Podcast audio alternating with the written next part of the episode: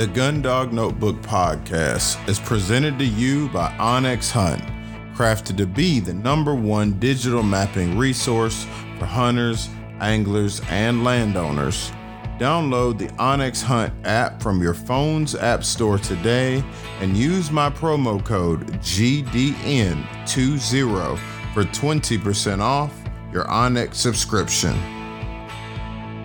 I also want to bring to you Eukanuba Sporting Dog, the premium performance 3020 blend. For the last 50 years, Eukanuba has created premium nutrition that unlocks the power and potential within. From the unstoppable performance of the sporting dogs to the life saving abilities of working dogs to the incredible companionship of service animals and family pets. Check out Eukanuba Sporting Dog today and go pick up a bag of the 3020 Premium Performance Blend. And guys, last but not least, I want to thank my affiliates Lion Country Supply and Garmin Fish and Hunt. Go check them out today for the spring training season. All right, guys. Well, me and uh, Miss August Ann, uh, we are practicing the, the new term social distancing. And because of that, I'm sure, like most other folks that are dealing with this whole COVID 19 coronavirus situation, we are all quarantined. And that's fine. You know, down here in Georgia, they are recommending that everybody stay in the house and, and stuff like that. Well, I think it's actually a pretty good thing spend time with your family, spend time with your dogs. And if you really, really, really think about just the timing of everything for you, for, for you, uh, you know, overthinkers out there, guys, it's spring training. You get some days off of work, well, some of y'all do at least. And you can you can you can practice your social distancing by going out, field training, yard training. I don't see what the problem is. Um, no, in all seriousness though, um, guys, stay safe and and I really do think that number one, we should take this whole situation very, very seriously. Um, and number two, you know, use the time to to do things. I know, you know, I am going to be using a lot of this time because as, as a teacher, we are teaching from um, uh, this this online platform called Zoom. So, you know, it's, it, we're not in school. My day ends, you know, anywhere between 1.30 and, and 2.30. So, you know, we're pretty much, you know, we're we're we're on a short schedule. So, with all that being said, um, I've got a lot of time to go and work on building stuff out back for the dogs that I might have wanted to try out. Um, I'm going to use this time to add on to my barrel, the actual overhanging arch thing. Um, don't know when I'm going to get to it, but you know, I've, I've got a few things ahead of that. I'm writing, you know, the parts two and three for Project Upland about the, uh, the history on pointers. If y'all haven't read part one, I, you know, I would love if you guys went out uh, to projectupland.com and, and checked it out.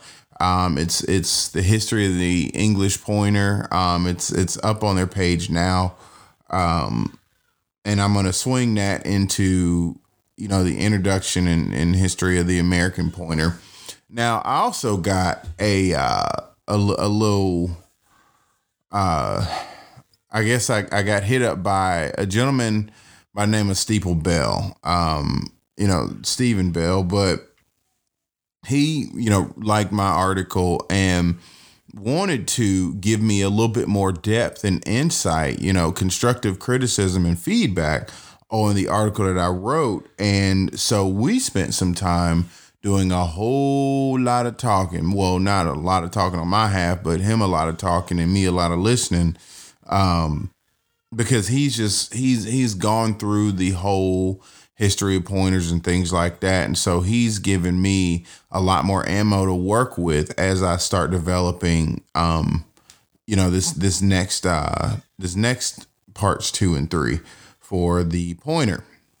So all of that stuff being said guys, I think that this whole isolation, quarantine, social distancing situation, you know, it's it's you got to look at a silver lining. You know, it's kind of funky that people are getting sick and things like that, and I think it is definitely something that we need to take seriously. Um, like I said before, but that should give us a lot more time to you know stay inside stay indoors when when when it when you're not out working the dog um you know read spend time with your family you know i know i'm i'm i had august on here we were watching elmo but i mean i get a lot more time to spend with my daughter um you know throughout the day more than i would normally be doing because i'd be at work um you know, watch more Bird Dog DVDs. I know I'm trying to get the Robert Wehle Wing and Shot DVD just to add to my long list of things that I already have. Um, and catch up on more podcasts. Catch up on more of my podcasts too. I know they're long, so I know most of y'all ain't probably hadn't gotten through all of them, but if you have, I appreciate it. If you haven't, well, these jokes be like an hour and a half, two hours long. So why not catch up uh, on the Gun Dog Notebook podcast? Um, also, a couple of things that I need to, you know, get going is posting the new mentor list. Now that I got the time, I know that was something that I've been talking about, but that should be coming soon um, to the gundognotebook.com. Um, you know, and and also just some some other news. I will be hanging uh hanging off on getting a summer pointer pup. Uh, female is what I was planning on doing, but I'm gonna hang back on doing that because I have another possible, very very new uh, prospect in 2021 um, from my very very very good friend, and uh, I don't want to spill the beans too much, but my fingers are definitely crossed on that dog, and you know I'm I'm I trust I trust him with with everything, you know, everything that I got. And, you know, this is gentleman that knows way more than I do and been in the bird dog game a whole lot longer. Now that ain't gonna be no pointer, it'll be a setter. But um, you know, I'm I'm just trying to hang out for the surprise. Um, so I'll know a little bit more about that uh, the possible stud that he's looking at. I'll know a little bit more about that throughout the summer. So I, uh, you know, I'm I'm definitely definitely definitely excited about that. We we had a conversation recently about it. Um, it's going back to some old blood, old blood, old blood. Um, so you know, I'm we we out here in the business trying to trying to make you know good wild bird dogs, field trial dogs, guide dogs. You know, stepping it up in my own career as um, an emerging dog man and, and field trialer and things like that. So now on to business, guys. Now this podcast, this episode of the Gundog Notebook podcast live, um, this one here is going on with Terry Chastain. Terry has been a a huge, huge uh, help and a very good friend um, since last year's um, uh, Black Handlers trials. When I met him, I, we were actually riding the same Jeep. He had broken his leg at the time. Uh, but now, you know, he's up and running and, and he loaned me his horse at, at the, the this year's Black Handler trials.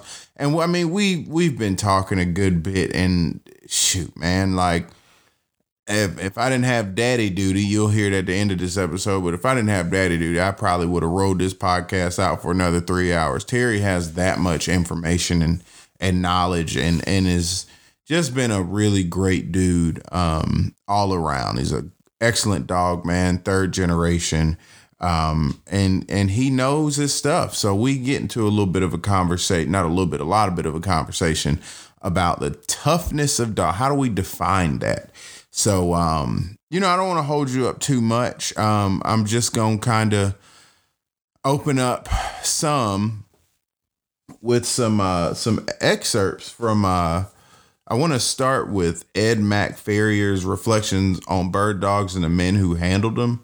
Um, both of us own this book, and you know this book and Jack Harper's uh, Bird Dogs and Field Trials is is really what got me thinking just about the differences in, in dogs back then and, and up till now. Um, so I want to just, you know how I am on, on these live episodes, man. Like I, I want to talk about some things in this book. I'm gonna start on page eight and, and just kind of skip my way through, um, you know, and and see, you know, have you guys kind of get into my perspective um, and, and, and my frame of mind and what made me think about, you know, this particular episode. Um, I want to go all the way back. So we're we're talking about in the 1920s. So Ed Mack Farrior details his first trip to Canada. He says um, plans were being made in the spring of 1921 to go to Canada for the first time.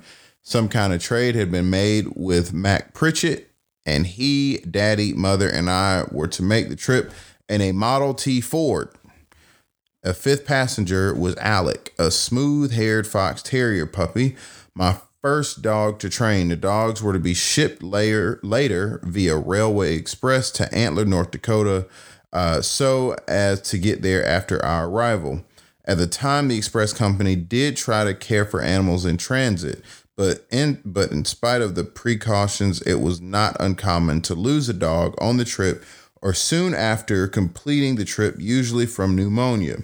The old Bacchus, quote unquote, uh, dog crate was the most common one in use for shipping by rail. For sheer strength and durability, they could not be beaten. They would last for years.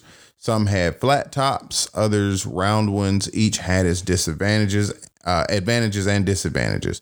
The round tops were preferred by the dog people for shipping on trains. Chances were less with the round tops that other items such as boxes, etc., would be stacked on top of the crate, preventing heat from the animal's body from escaping through the top. However, when loaded on a flatbed wagon to be hauled 30 to 35 miles by a team of horses when crossing the Canadian border, to your camp if necessary to stack one on top of the other. The round tops could be a problem.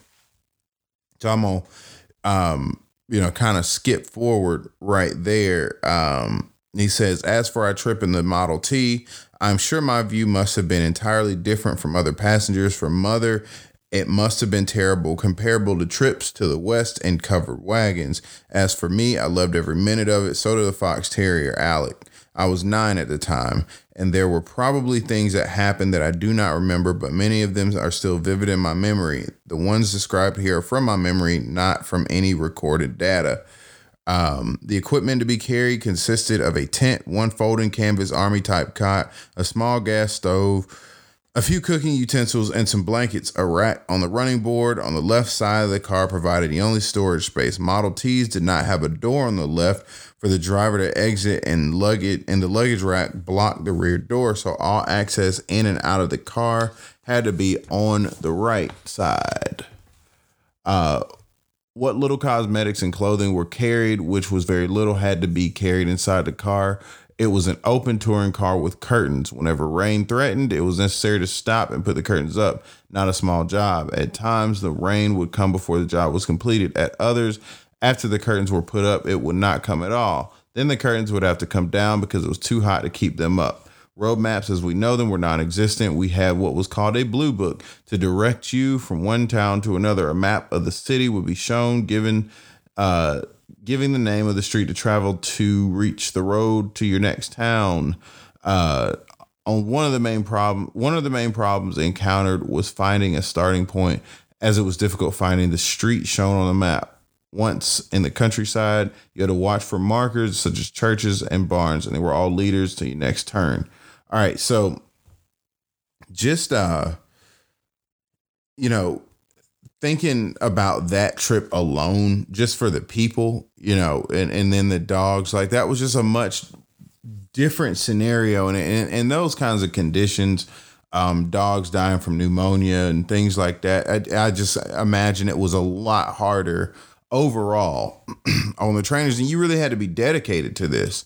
Um, technology wasn't the same, and and things like that. I don't know, man. It just the whole how Ed Mack Farrior details this trip. So it took him. He says it. It took him 13 days, uh, 2,200 miles, and just the sleeping and opening up here. You're going from North Alabama all the way up to Canada. I mean, that was a hell of a trip, man. And and this is what our bird dog forefathers were doing, you know, in times when things were way, way, way, way worse.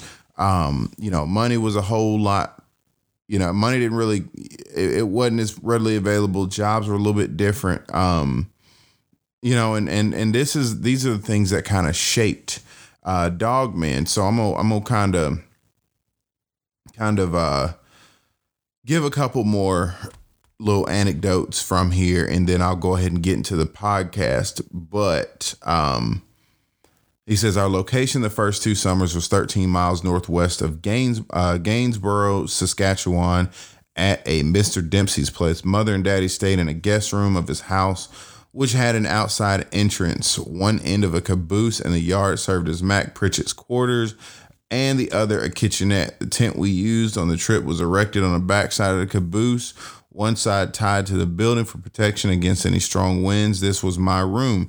I slept in a tent on the canvas cot with Alec, the fox terrier, under the cover at my feet. Hearing breakfast being prepared each morning before daylight was my alarm clock. I rode the dog wagon each morning. All dogs were yard worked at some time of the day, usually in the afternoon. Alec, the fox terrier, and I learned how it was done together. Watching Daddy and Mac, uh, Mac Pritchett, I taught Alec to come, whoa, heel, and to retrieve. For all of his life, he went with me when I went quail hunting by myself during quail season. This was nearly every afternoon after school and on Saturdays. I was not allowed to take any of my friends quail hunting. Squirrel hunting, yes, but quail hunting was too dangerous. All right. And then uh let's see what else we got. He goes on to talk about Bella Joyeuse, Duquesne Nelly, um, you know, the 18th Quail Futurity and uh, Muscle Soul Shoals Jake, um, who was really one of the the the main figureheads, and this was something that um, Steeple Bell and I had discussed, um, you know, this past weekend. Um, but Muscle Shoals Jake was definitely one of the main figureheads for the American pointer and got us to where we are today what um you know what uh Ed Mack Farrior says about Muscle Shoals Jake. Just in short, he says um in Canada, Jake proved to be a handful. It soon became apparent that he was a dog that had to be kept under control as much as possible. The method of working him soon changed from that of the usual. In one way, it was novel. He was run with a long, heavy rope and made to quarter his country. Uh, the whistle was used much more for commands than the voice. Now we come to the novel part. It was taught to turn in response to two short blasts to move on in response to the long one, usually referred to as a call whistle. If possible, he was never allowed to get out of sight. If he did, any writing necessary to get him back in view was quickly put in motion. Jake did not place in Canada, but a report in the field notes that he made an excellent show uh, showing. He was a thoroughly broken dog, and he was very positive on his game as a first year all age dog. Muscle Shoals Jake was far above the average. His placements that year were second in, to the Doughboy in the Georgia trials, first to Doughboy, second in the Southern and uh, in the Southern, and winner of the National Free for All and the National Championship. He got off to a good start and soon had two finds. He encountered a flock of goats. After getting Jake in hand, Daddy asked the judges for permission to take him up. They were told that once he made a kill, he stopped looking for quail. One of the judges, C.E. Buckle, intimated that he would like to see him continue. Left on the ground, he pointed no more birds, and after he'd made another kill, this time a pig, the lead the lead was put uh, put on him. The dog was a killer and would tackle any animal he thought he could conquer. Um, you know that that's just an interesting way to describe Muscle Shoals Jake, and he comes up a whole lot more um, throughout this book and you know definitely throughout many of the other uh throughout a lot more of the other the literature that I have um on pointers. So, you know, that was just one kind of way of of of putting you in I guess putting you guys in my head and, and seeing what made me kind of interested in how these older guys were, you know, working these dogs and training them and and things like that. Um I just I don't know, man. I was just very, very, very interested in in all all these, I guess, ways of learning and ways of knowing. You know, so I don't want to, you know, bug you too much and and you know talk too much about you know Ed Mack Farrior's book because I just think you should get it. Um, you should definitely go to strideaway.com. Chris Mathin um, was the one that gave me that book. I purchased it from her, but um, you know, it's definitely one of my. I, I keep saying these favorites, but like I really do like have a, a gang of favorites of books. So anyway, I'm gonna get to uh, Jack Harper's uh, you know, piece that also kind of made me think a little bit.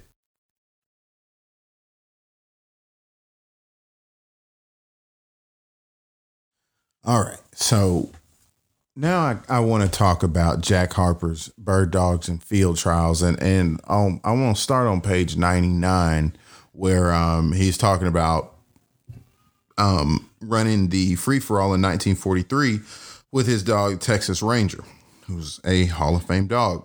But um, I'm gonna kind of bounce through here too. But uh, you know, one other thing, uh, you know, he I'll just kind of say it. But anyway, he says the Texas Ranger, aided and abetted by his handler uh, and scouts. He's he's talking about Horace Little, who gave a write up on Texas Ranger. He said the Texas Ranger, aided and abetted by his handler and scout, really put on a show. We we doubt ever seeing its equal for drama. Handlers who have seen him practically all of his races said he never ran a better one. From release to pickup, it was a, it was showmanship of the highest order, built on a foundation of a great dog and the right mood and on good grounds. All right, so that was that was Horace Little's write up of the Texas Ranger. So that'll kind of give you an idea of what we're kind of working with as far as um, Jack Harper's. One of Jack Harper's like most well known dogs. So, anyway, Jack Harper goes and he says, The second time Ranger won the free for all in 1943, he won it convincingly, but not as dramatically in 1941. It was not the dog's fault, however, because he was at his peak, but due to just another of the many mistakes I have made. The night before he was to run the three hours, when I went to give him his special feed, I turned him out of his run to eat. I had another dog in that kennel I couldn't turn out and I was crowded for space. I had six pounds of hamburger in a package and had put two pounds of it in Jimmy's feed and placed the remainder on top of the doghouse. Something came up to interrupt my feeding of Jimmy, probably a dog scrap. When I got back on the job, Jimmy, who was always believed that no good food should go to waste, had scented and pulled down and eaten the remaining four pounds of hamburger. Thus, he had about an eight pound supper. It would have been an 80 mile trip to the vet to get his stomach pumped, so I just let it go and hope for the best. that right there, I don't know how many trainers, you know, or how many dog folks nowadays can, you know, they say can say that they they've number one given their dog just hamburger meat, just straight up raw meat like that, but then also running the dog shortly thereafter, and he's still coming in um, to to win. And I just think that was I think that was a very, very, very um interesting scenario. Interesting. I say that with a whole lot of emphasis on because um you know that that just takes a dog with a lot of drive and a lot of talent, a lot of potential and things like that to run on a full stomach like that. Um, I would have thought the dog's stomach would have turned over, but obviously didn't. Um, so there's another piece that I want to, you know, kind of talk about when it comes to the physicality of what some of these guys were doing. And, you know, how he goes into, you know, talking about getting into a dog's head right before a trial. So listen to this. So Jack Harper now is talking about his other dog, Texan Boy, who who is just you know offspring to uh, Texas Ranger. So uh, this is another trial um, that he's running, um, and a free for all trial. And he kind of talks about how he was getting into the dogs' heads and, and working with a scout, um, you know, a, a helper by name of Stan. So Harper goes. He he he talks about the story. Um, he says Realizing that Tex had his, had his enthusiasm built to a boiling point, I knew that we were going to need a session to refresh his memory regarding turning signals if I expected to keep him on course for three hours. This afternoon, before we would run, I started at 1 p.m. Uh, out from the kennels for a training session. It was a misting rain and it was misting rain and windy, or I'd have gone to unfamiliar grounds because Tex knew where every covey lived for miles around. I could see he was fired up. He responded fairly well, then disappeared.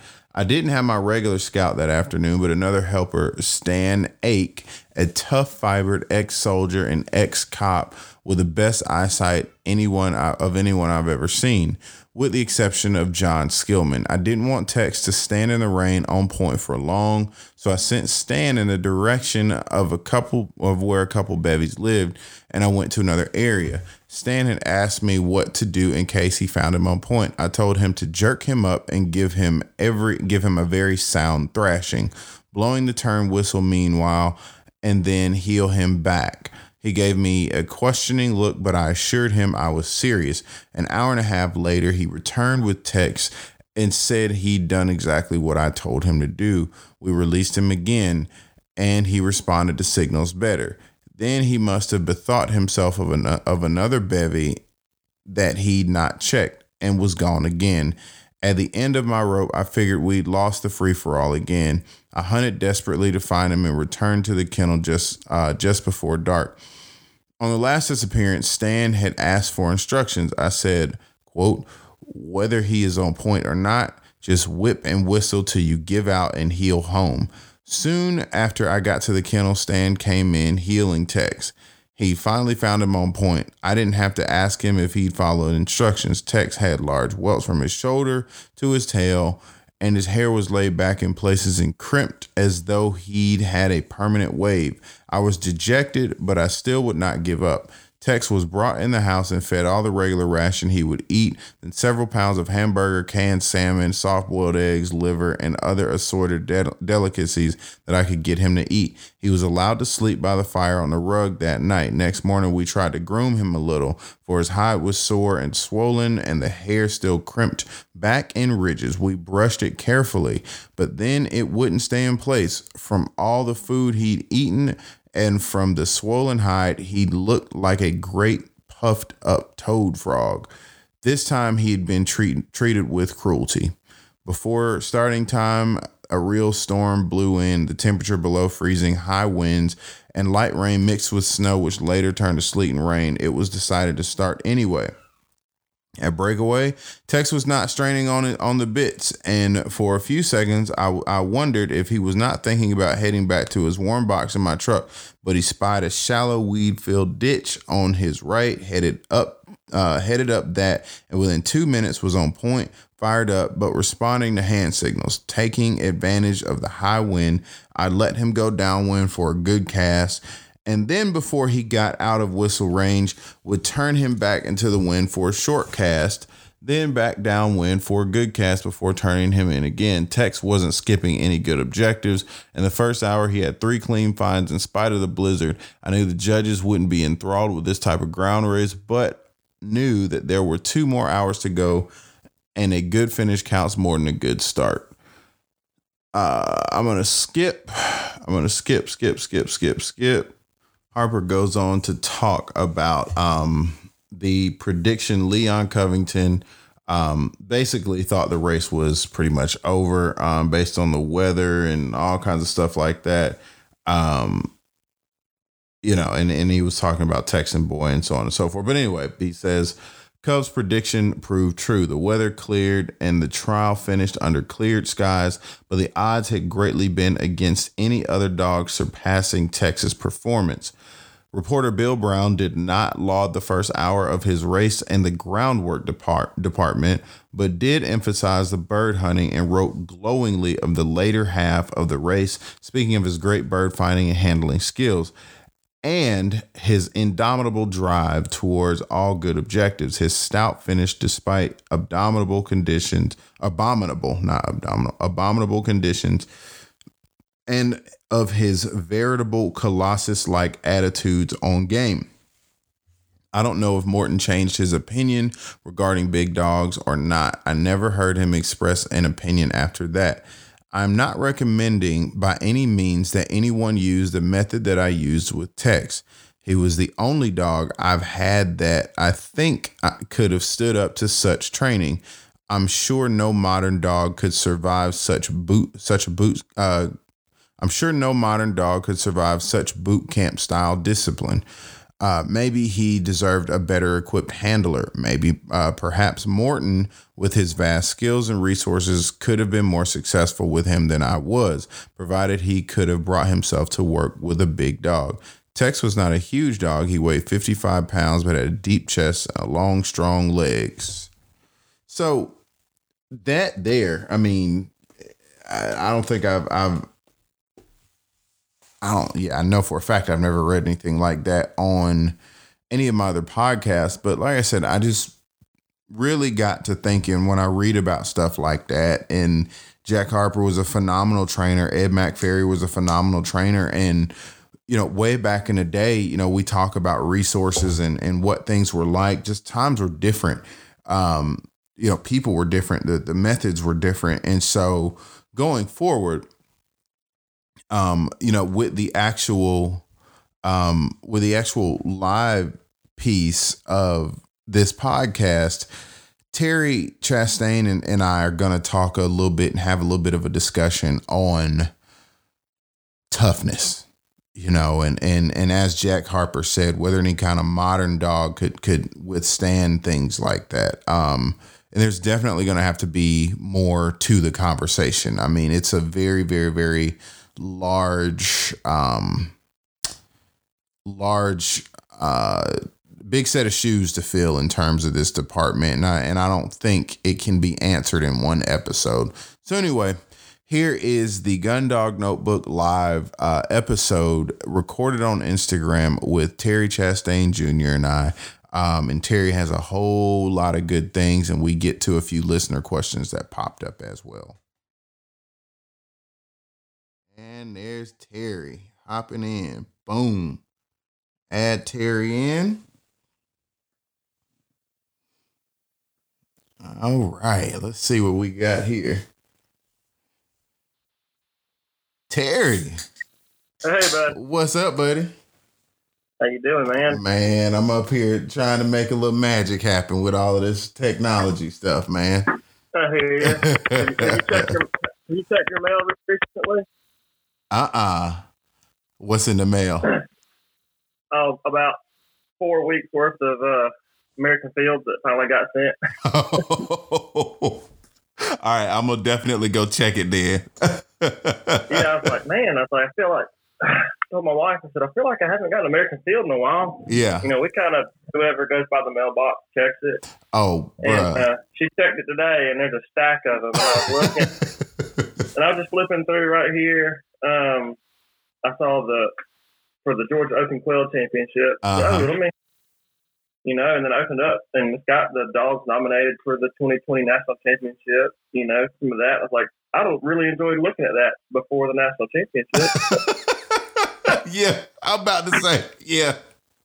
Well, I'm the same way, man. I so all right, so this is my guilty thing about American Field, and I um, hang on, can't. There we go.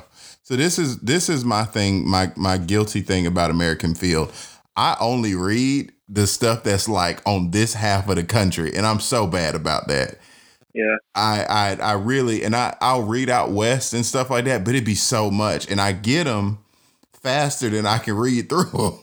yeah. And you know, I've uh, you know, when I when I've got the time, I will try to make myself sit down and read about the Brittany trials and Yeah. the Beasley trials and and the Pointer trials out west. um, because it's all good. Oh, it's awesome. It's all awesome. Yeah. All good. Anything for this sport is good. Yep. Um, even if you don't do it, you need to support it. Um, Mhm. but it's just tough to read about. You know, I mean, you hear about them only in the field, but right. you know, if they don't get out to these trials in the east and you don't get to know them, you know, that's what I love to read about. People, oh man, yeah, I know he's been having a good year with this dog, or man, hey, you know, he hadn't hit on much this year. But I Mhm. love reading. You know, he Mhm. good. He got a win right there. You know, Right. Well, and what I've I've even started to do is um and I do this with horse racing too. Um I just like tracking certain, you know, particular dogs, especially like the super young ones. Like I thought it was cool that I had been reading about like way better Rocky and stuff like that. And then we ended up being in a trial and and and you get to see that dog perform.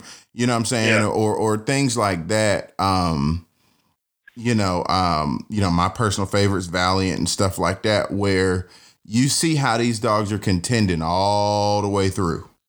Um, you know, and then honestly paying attention to, you know, other lines like, you know, I told you before, admittedly, I didn't really pay a whole lot of attention to the Aaron's dog, Sean Derrick stuff until somebody mentioned it to me and I was like, huh, let me go back and look, you know, and and and and retrace my steps.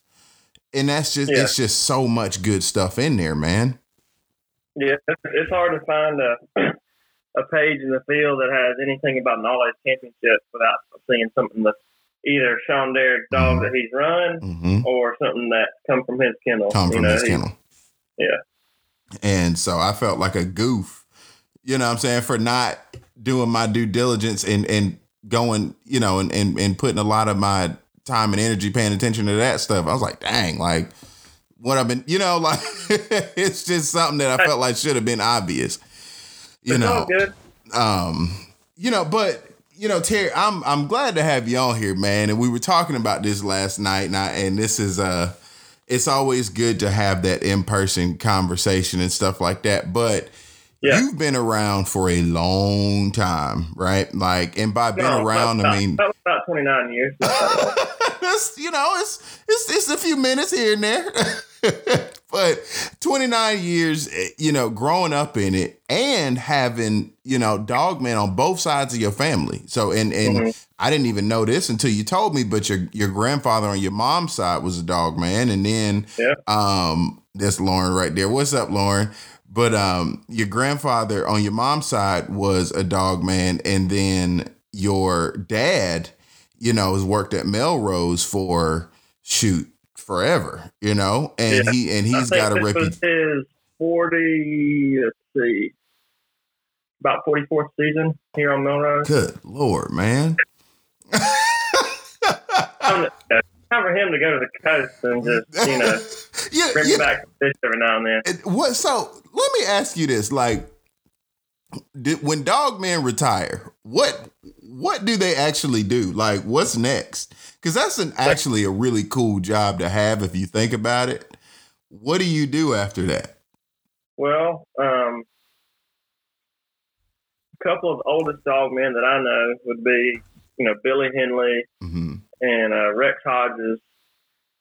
And uh, Billy, he still he can't quit messing with him. Yeah, Yeah, he's I want to say he's like 83 years old. yeah, Um, he's been doing it since he was a teenage boy, and he's still out there. You know, he, you don't see him on a horse much. I, we had our local club trial um, back the weekend after quail season went out, and he was there. You know, riding the riding his Kawasaki mule or whatever he was on. You know, drinking his little ice drink and and telling us all what we were doing wrong, and that's what they Uh-huh. do. When they retire, they tell us all what we, all the guys that are still doing it, what we're doing wrong, and how much better their dogs were. right.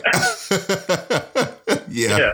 So Make it hard. That's what they do when they retire. right, right, and, and and and rightfully so. You know, you gotta you gotta get in and, and earn your They stripes. earned it. And what do you say? You know, what do you say to somebody like that? You know, Nothing. You just Just- do it you better. you just say, yeah, all right. you don't say not a dang thing and you just do it better. Well, because of this, I thought you um and I got some insights from Tommy uh Rice. I had him uh I asked him a couple of same questions too, and he gave me some insight. So I'll add that to this conversation. But I thought it was kind of cool that you've got such a long history and you would be able to talk about this. But the subject of what I really want to get into is just you know the toughness of dogs you didn't had and, and i've had the conversation but i'm sure you've really gotten it on whether or not dogs were tougher than uh you know dogs from the old days were tougher than the ones that we have today um and the other night i think we we did a pretty good job in what like maybe 45 minutes to an hour conversation on trying to determine what a standard was but anyway that's kind of where we're going with this for all the listeners. So, what were some of the um, the the contrasting thoughts that your your father had um, on the dogs today versus the dogs he had way back when? And I, you know, I, I like that photo that you put up, so I'm gonna ask you about that. Oh yeah, man. Yeah, I was like, oh, I need to. I want to throw out, you know, shout out to Darrell here and try to get as many listeners as we can for them and well, you know, I, I, can't just throw up a picture of a, a litter of lab puppies. Please look. You know, I was like, but actually, I don't know. That might have worked. We might have, you know, that might have worked. But uh, I was telling like, there's one. And it was a uh, for anybody that saw that. That was the 1988 Continental Derby Championship champion and runner up. Uh, and I, I, I threw it up hastily. I didn't move the text around enough you could see faces of the people standing behind the dogs. But that was um, Joe Bush holding uh, Fred Rail's dog. Mm-hmm. That was uh, a litter mate. If it was a full litter mate or a half litter mate to my father's dog, that was being held by Billy Henley. Um, but both of them, if they were full litter mates, um, I know they were by Filler's Pride. And Fred Rail's dog went on to win a bunch of stuff. Mm-hmm. Um, and Dad's dog, that was Melrose Buck. And he went on to win the Masters. Um, you know, I want to say he may have been the Georgia Derby, All Age Derby of the Year that year as well. But, yeah. um, but anyway, so that's just an old an oldie that uh, somebody dug up and sent it to us not long ago. They took a picture of it hanging on the wall from somewhere. Yeah. Well, we got but, we got to uh, use that as the official cover. So I'll like you know, jazz it up yeah. for this particular episode. Yeah. But anyway, um, so talking about differences in the dogs of today versus dad's dogs of yesteryear. Um, yeah, they were they were hard dogs back then. And I, I, remember watching them working them and and hearing about them, you know, from back in the seventies. And I wasn't there, but I heard all about them. Um, they're just tough. It was it was it was it was tough to get those dogs to where you needed them to be. Mm-hmm. You know, and they didn't have electric collars like we have now. Well, they did have electric collars, but it wasn't. they didn't have nick and vibrate right. and tone and low intensity going to you know mm-hmm. all the way all that you know. Right. Um, it was off or it was all the electricity at once until you let the button go. Right. Um, uh-huh. So most people didn't use them, but they had 410 shotguns and and they had flushing whips and mm-hmm. they had you know the spiked choke collars, you know the leather. You know what I'm talking about. Yeah. Choke collars with spikes in them, and they had and them, spikes. them spikes weren't dulled down either like the ones today. They it just you know. Yeah. No. Yeah. They. yeah. And they they whipped them. They they shot them in the butt. They you know, threw them over a limb and hung them up and then beat on them until they were tired and they handed the flesh up to the scout. And they beat on them until they were tired and they let the dog down and the dog tried to bite them, you know. Yeah. Yeah. they were just. And we're um, talking about the, the, the 40s, 50s, 60s, 70s. Like we're talking about a. Yeah. Yeah. Yeah. Yeah. Yeah. Yeah. And on it, and then into the 80s, you know, I, you know, it was, I'm trying to think, you know, the shot callers, shot they don't call them shot callers anymore. That's what they called them growing up. Well, that's shot what it was. It was a shot. Callers, I mean, callers. They've come a long way. Right. Shot caller, yeah. Right. Um, but they didn't have that stuff, and you know, some of these dogs were hard headed, um, and tough, and that's what it took to break them and get them there. Mm-hmm. Um, but uh, they wouldn't quit on you. You know, they could the dogs that could take it to get broke um, you know, they'd take that licking and most of them would keep on ticking. And if they didn't, they moved down the road. Mhm. But, um, you know, they were just hard, tough dogs. It was hard, hard on the dogs. It was hard on the dog man. Right, right, and you know, obviously, we don't we don't practice that anymore. You know, for the the listener that's looking listening, like, oh my God, what in the world? But Yeah, You- please. that- yeah, yeah. Let me make that clear. we ain't doing that You no know. more. But I do want to, you know, I just like to be real about history, man. Like I really do, Well, and it- it- you know, it's it's one of those things where the further you get into this, the further you you start to read back, and you can even kind of dissect. Um, you know, you can you can kind of dissect. Um, books and stuff that I'm reading. You know, I, I told you the two books that I, I've been really, really into um, is my my my Jack Harper book and Ed Farrior. You know, these two. And yeah, you know, I mean, it was what it was. So going back, Ed Farrior opens up and he talks about riding from Alabama to, and you know this, riding from Alabama to Canada in a Ford Model T. you know what I'm saying? got. I've got my iPad kind of like propped up. Yeah. And that's one of the books I've got we prop it up. I got the Bible, Ed Farrior, the Reflections of Dog Man and Bird Dog, whatever Yeah. it's called, and then about three issues of American. Yeah, I know. you did, know doing exactly it what right. you're talking about.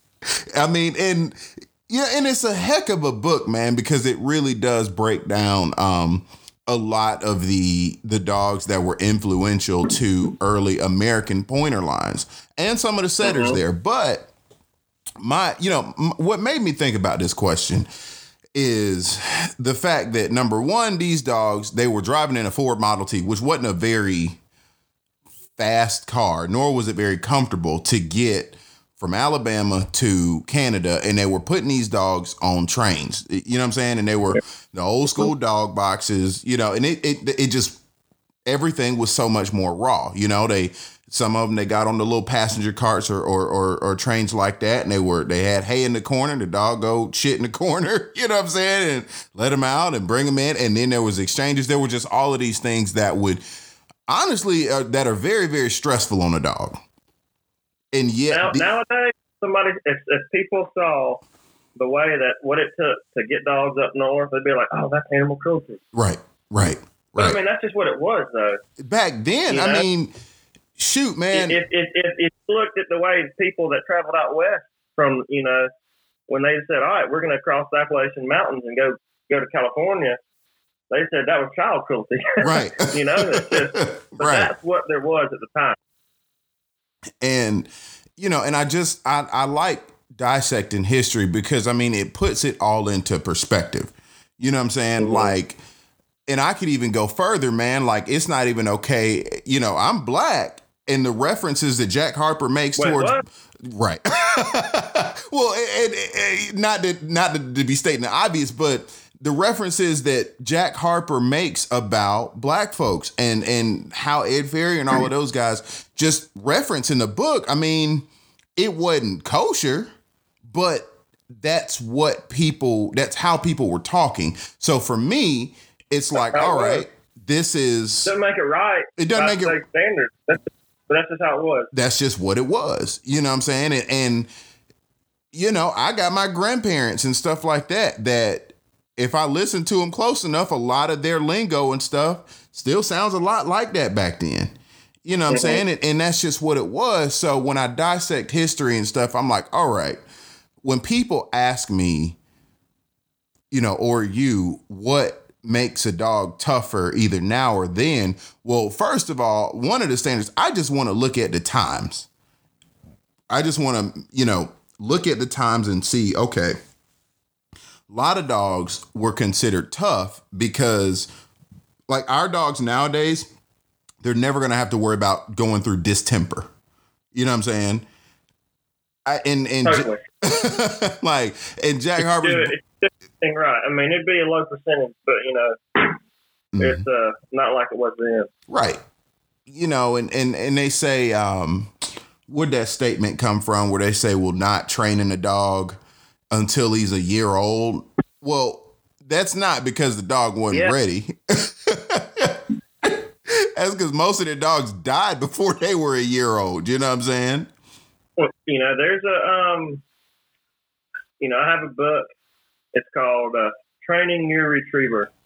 You know, I also train you know my own labs uh, that we use on hunting wagon, and then I use personally.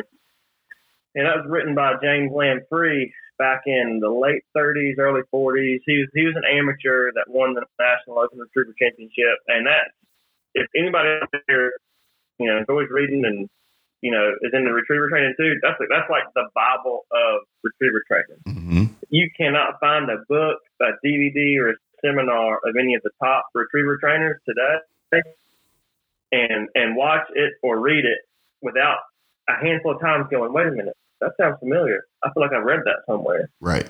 And that was, you know, I mean, that was one of the first big major books on that that really shaped the thing um, in retriever training. And and yet, and he talks about not training until they're a year old. Mm-hmm. And it's like, don't train until a year old. I mean, you know, I got a litter of puppies, lab puppies. You've seen pictures of them. You know, they Mhm. were born last Friday. Yep. You know, in September, they're going to be picking up doves. You know, right. they're, they're, you know, we're starting stuff as soon as they can. We hit the ground running. You know, Mm-hmm. when they're eight or nine weeks old, we're coming to the bird box, and we're going to be chasing some quail and getting them birdie. Right. But but you're absolutely right. Some of these folks back then, it was a year before they started doing anything with a dog besides just general socializing. Mm-hmm. Mm-hmm. And I mean, it, it- you know, I even think now, like, folks go out and, and, and register their dogs, you know what I'm saying, as soon as they get them. That wasn't Yeah. a thing back then. Because all you doing at that point. Still, like, uh, you know, I, I still barely, you know, I kind of wait until they win- placing something for I register them. You know what I mean? Yeah. Um, you know, I mean, we got the litter registered, but you know, because I mean, you hate to waste a good name on a dog that's just going to be in your. Right. Uh, no, I'm serious. Like, and that's just the real of it. I mean, you know, I think Terry, there's a point where you get into the dog world and and you start to have to make decisions. You know what I'm saying? And it's kind of like, all right, well, eh, having one dog, okay, cool. If I spend what is it to register a dog and field dog stuff, but like for a five generation pedigree, it might be a hundred dollars. Might be. Okay. Um, it might yeah, be less. It's, I think it's twenty five to register a dog. Um, if they're over a year old, I think it goes up to fifty. Yeah. But then, yeah, if you want to get their, you know, the the pedigrees that they print that they print out, and you know, they're real nice. You know, you can get them framed, then yeah, that goes on up. But Right. Right. And and so I mean, for one dog, that's not really a, a financial loss, but you know, guys like you, y'all are down there. How many dogs you got at Melrose? A, a, a good handful of them. we've got, you know, we're not the biggest kennel in Thomas and Grady County, um, but we don't have to be because we don't hunt as much as some of these. I mean, some of these places are hunting 100, 100 you know, 100 half days a season. Right. Um, but we've got, let's see, eight and eight is 16, 17, 18, 19. Uh, so, I mean, we've got 19, you know, broke. And that's, inc- that's including, that's including two retrievers and, you know, three derbies. And, um, and then we've got three, you know, spring puppies Yeah. 20, you know, 19, 20, 21, 22. But then we've got 11 pointer puppies that were born Thursday and seven lab puppies that were born Friday. I mean, yeah, that's a bunch of dogs. Right. Then you start registering them and they just, it adds up. Right. And so it ain't cheap. What's up, And, Derek? Congratulations at the Cocker Trial.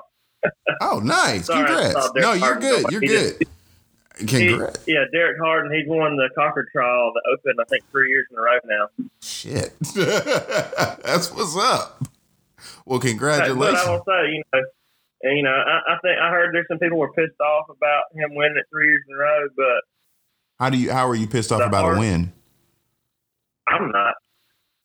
But some people, you know, they just because they, you know, the same person keeps winning, you know, they get mad because they want to win. But there's probably not been, there's probably not a, there's probably not a retriever in the world that's picked up more quail than the retrievers on any of the Jim Land Company plantations. That you know, especially between you know Norris and Ring Oak and uh, Cherokee, where Derek is. Yeah. Um, Derek said they need to get used to it. That's right. Uh, I'd say it, it, it either be Jim Land Company or Horseshoe Plantation. Yeah. Their dogs probably pick up, or uh, yeah, they probably pick up more quail than any other any other place in the world. Well then, So uh, well they're then, used to losing. right? I'm saying like I mean the numbers don't lie at that point in time. If they're picking up more birds, come on now. They got six month old dogs that are picking up 500 that have picked up 500 birds by the time they're six months old. You know, Right. So I mean, it's it's a no brainer at that point in time. So well, congratulations, man, and keep whooping ass. keep on whooping ass. Um. So Terry, tell me this: What does your dad say about about some of these dogs, man? Like, what are some of the stories that he's he's told you, or you know, you, or stories about your grandpa's dog? There we go. Can you hear me? I hear you. You hear There me? we go. Yep, got you. All right, we we good. It's that- corona that- that virus. coronavirus. that coronavirus, man. okay, so now we we back in. It you know problem solving. So anyway, stories That's from probably good. Just to get us back on track and stop talking about daggum cockers. right. I still want one though. I do want one. I really do. So, um, Yeah, they make good house dogs, man. Wives love them. well, my uh, I got to convince mine to let any of my dogs back in the house because she is loving not having any dogs in the house anymore. My lab had a that joker there was shed and we kicked him out. Oh yeah. so anyway, stories about your, your dad's dog, granddad's dogs. Like, gi- give me give me something that really stands out to you. Um, well, I guess we'll go in order. My granddad, Tommy Robinson, up in Pavo, Georgia, right outside Thomasville. Um, you know, he was a, I mean, he was a dog man. He handled dogs. He he broke a couple dogs. Um, he did. He he bought most of his dogs though. Um, he'd go, you know, out to Mississippi. Um, I think it was near Tupelo Mm-hmm. uh, to Gordon Simmons kennel, and he bought a couple dogs from there. And uh, you know, he he had some litters. He raised and broke some dogs for sure. Right. Um, but most of them he bought them, but he, he didn't break. He he bought the majority of them. Okay.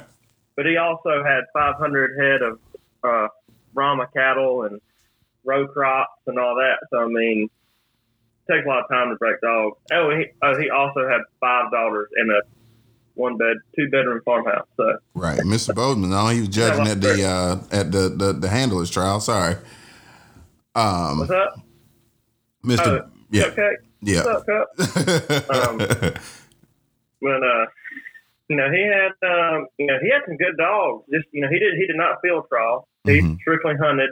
Um, he he leased the farming and hunting rights from the Bryce plantation, um, which was um, out near Sand Hill, just a little outside of Pavo, which was owned by Judge Bryce of Valdosta, Georgia at the time, which is now Tolocus Plantation. hmm Sundial just won. And uh, huh? Sundial just won that championship too. Yep, that's right. Mhm. Um, you know, Jason Loper developed that dog. Um, and uh, Tommy Rice is handling now, doing a good job with him. But uh, yeah, so that same property that Jason was developing those is developing dogs on now and hunting a lot on now. My grandfather back, you know, many many years ago was hunting that and, and working his dogs on that. So that's pretty neat to be able to go out there every now and then and you know work some dogs. But uh, you know, he took a jeep, had some tough old dogs and some some rich clients. I Right. wanted to hunt wild birds, and uh, you know he he had dog. You know he didn't field trial, but you know he had dogs that went back to you know Riggins White Knight, Mm hmm which you know that's kind of the foundation of what the Miller dogs are today. Right. If I'm wrong, anybody out there that's a Miller fan, I'm sorry, but that's my understanding and what I've seen on paper. Farrell Miller said it on one of my other episodes. Okay, well, good. All right. I got you covered. Thank you, buddy. Yeah, so I mean, so that's neat to know that my granddaddy had some Riggins White Knight in his kennel. yep.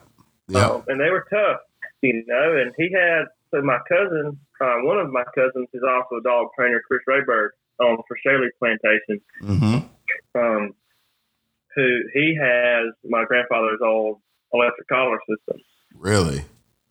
And I mean, it's, I don't know if he has the actual you know, transmitter, but I know he's got the collars and it's, you know, it's on or off. Right. And I, I remember my dad and my mom talking about it. He did not use it much because it, you'd ruin a dog Right. because it was just hot, hot, hot, hot. Mm-hmm. So he had flushing whips and, you know, pinch collars and, but you know, he ran them off a Jeep, so they had to handle. Right. Um, and he, you know, he ran them, you know, he hunted a lot, so he had them hunted down, but, you know, when you got the Jeep, you can't just take off through the woods and go grab one by the ear and, you know, like you can if you got a scout or something. So Mhm. they had to handle, so he had to be tough on them. Yeah. But that's, that's what they're, that's what was around back then. Right. Right.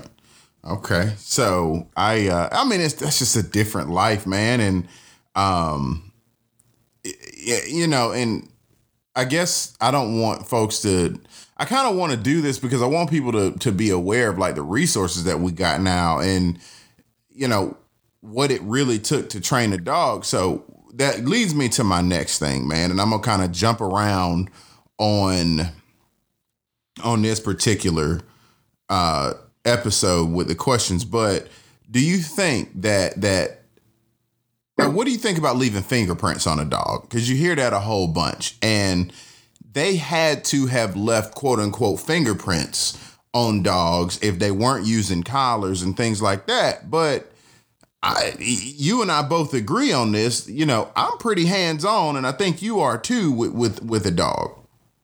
hmm Um, you know, and when people say, you know, there's different kinds of fingerprints. You got positive fingerprints, you got negative fingerprints. You know, from either, you know, when I say positive, I mean, you know, building them up, mushing them up, as Willie Lundy would have said. Mhm. Um, then you got your net. I guess you could say negative in the dog's head because that's fingerprint lift and discipline. Um, and you know, there's you know, the there's a lot of people out there now that you know. I'm talking major field trial circuit handlers and trainers, contenders that are winning a lot, and they they believe in you know you don't touch them yeah. at all. It seems like, and uh, and I, I see the way I see the way they're doing it, and they're being successful.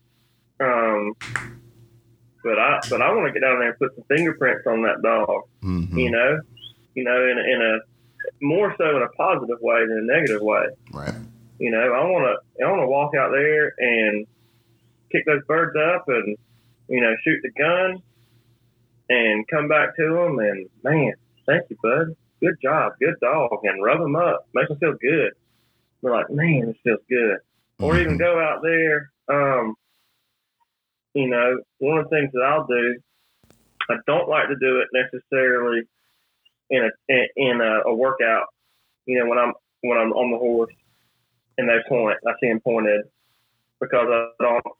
You hope that there's birds there, Right. but you don't want to give them a positive reaction if there's no birds, have none productive. You know what I mean? Right.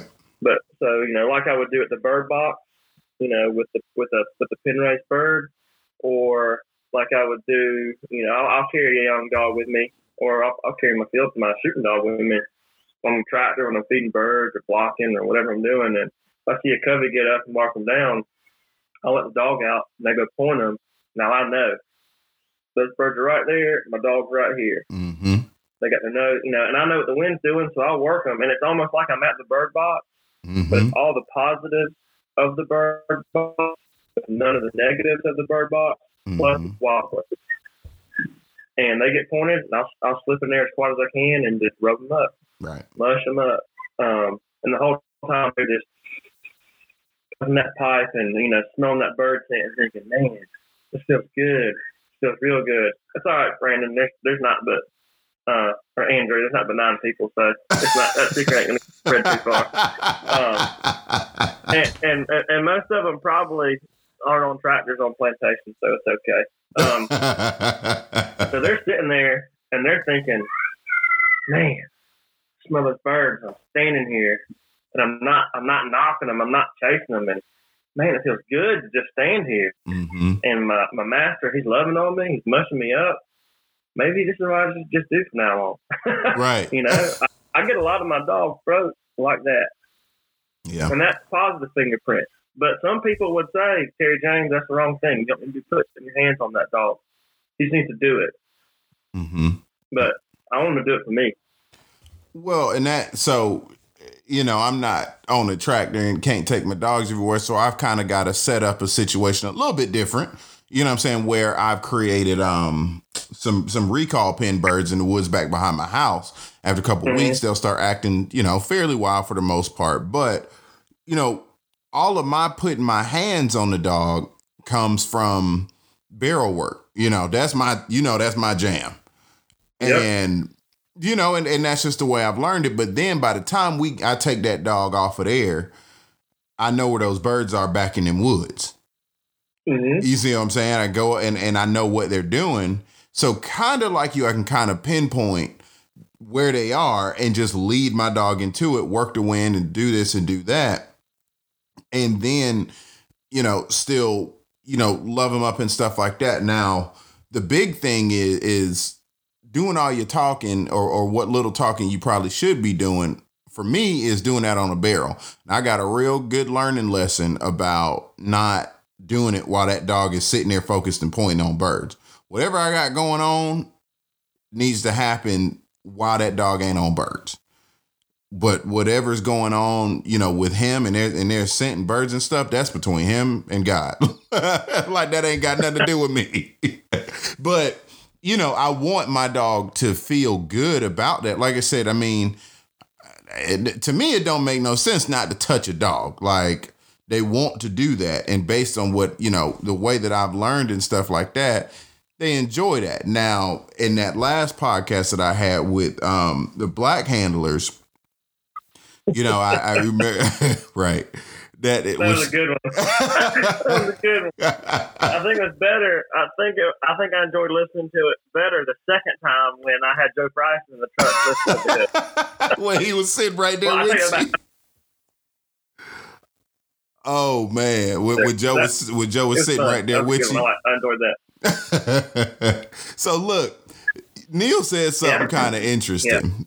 Yeah. Um, Neil said something kind of interesting in that episode, talking about fingerprints talking about, you know, I think there's also vocal fingerprints that you can put on a dog, right? Like he talks about being able to, yeah. you yeah. know, to handle a dog and control them and stuff like that with with the development of your voice.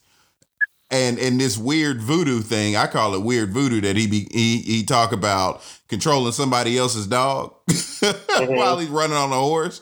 And I was just like, dang, like I guess people really can basically steal your dog in the middle of a trial. You know what I'm saying? Maybe it sounds weird. Not stealing my dog, but but depend. I, I agree though. Depending on some of the steps that you took and some of the ways that you train, I think there there are things that you can do to prevent your dog from getting stolen, the way that you develop your dog. Mm-hmm. Um, and if you don't do some of those things, it can make them easier for somebody to take the dog, whether doing it on purpose or not. Yeah. Yeah. Um, okay. And one, one of those things, there's a, a man named uh, Mr. Matlock, um, who was an old dog trainer down here. Um, and he, uh, let's see, so Lee Phillips, that's uh, Trail South Kennels mm-hmm. um, down here. That would have been his grandfather. Um, and he was an old, old school dog trainer, and he had a lot of, a lot of influence on stuff that my father did, you know, learned, taught him. He taught a lot of these guys right. stuff around here. Um, the one thing that he taught Lee that I got from Lee talking about it. Um, and it's back when they used to throw them over their shoulder and by the collar, and you know they knock their covey, they go catch them and take them by the collar and throw them over their shoulder, and you know kind of choke them out. And this is back in the day, y'all walking right. back to the covey, and um, you would think you know you're you're upset because this dog is not so you want to be like you know what what whoa whatever you say, and you're yelling in their yelling in their ear. That's not the thing to do because they're receiving something negative and they're hearing that. But back to what we were talking about, throwing dog over your shoulder. Dog, you know, if you're holding that dog over your shoulder, but not even that. That was just the example that Lee Phillips was telling me that what he learned from Mr. Matlock, his grandfather. Um, but it applies to a lot of things.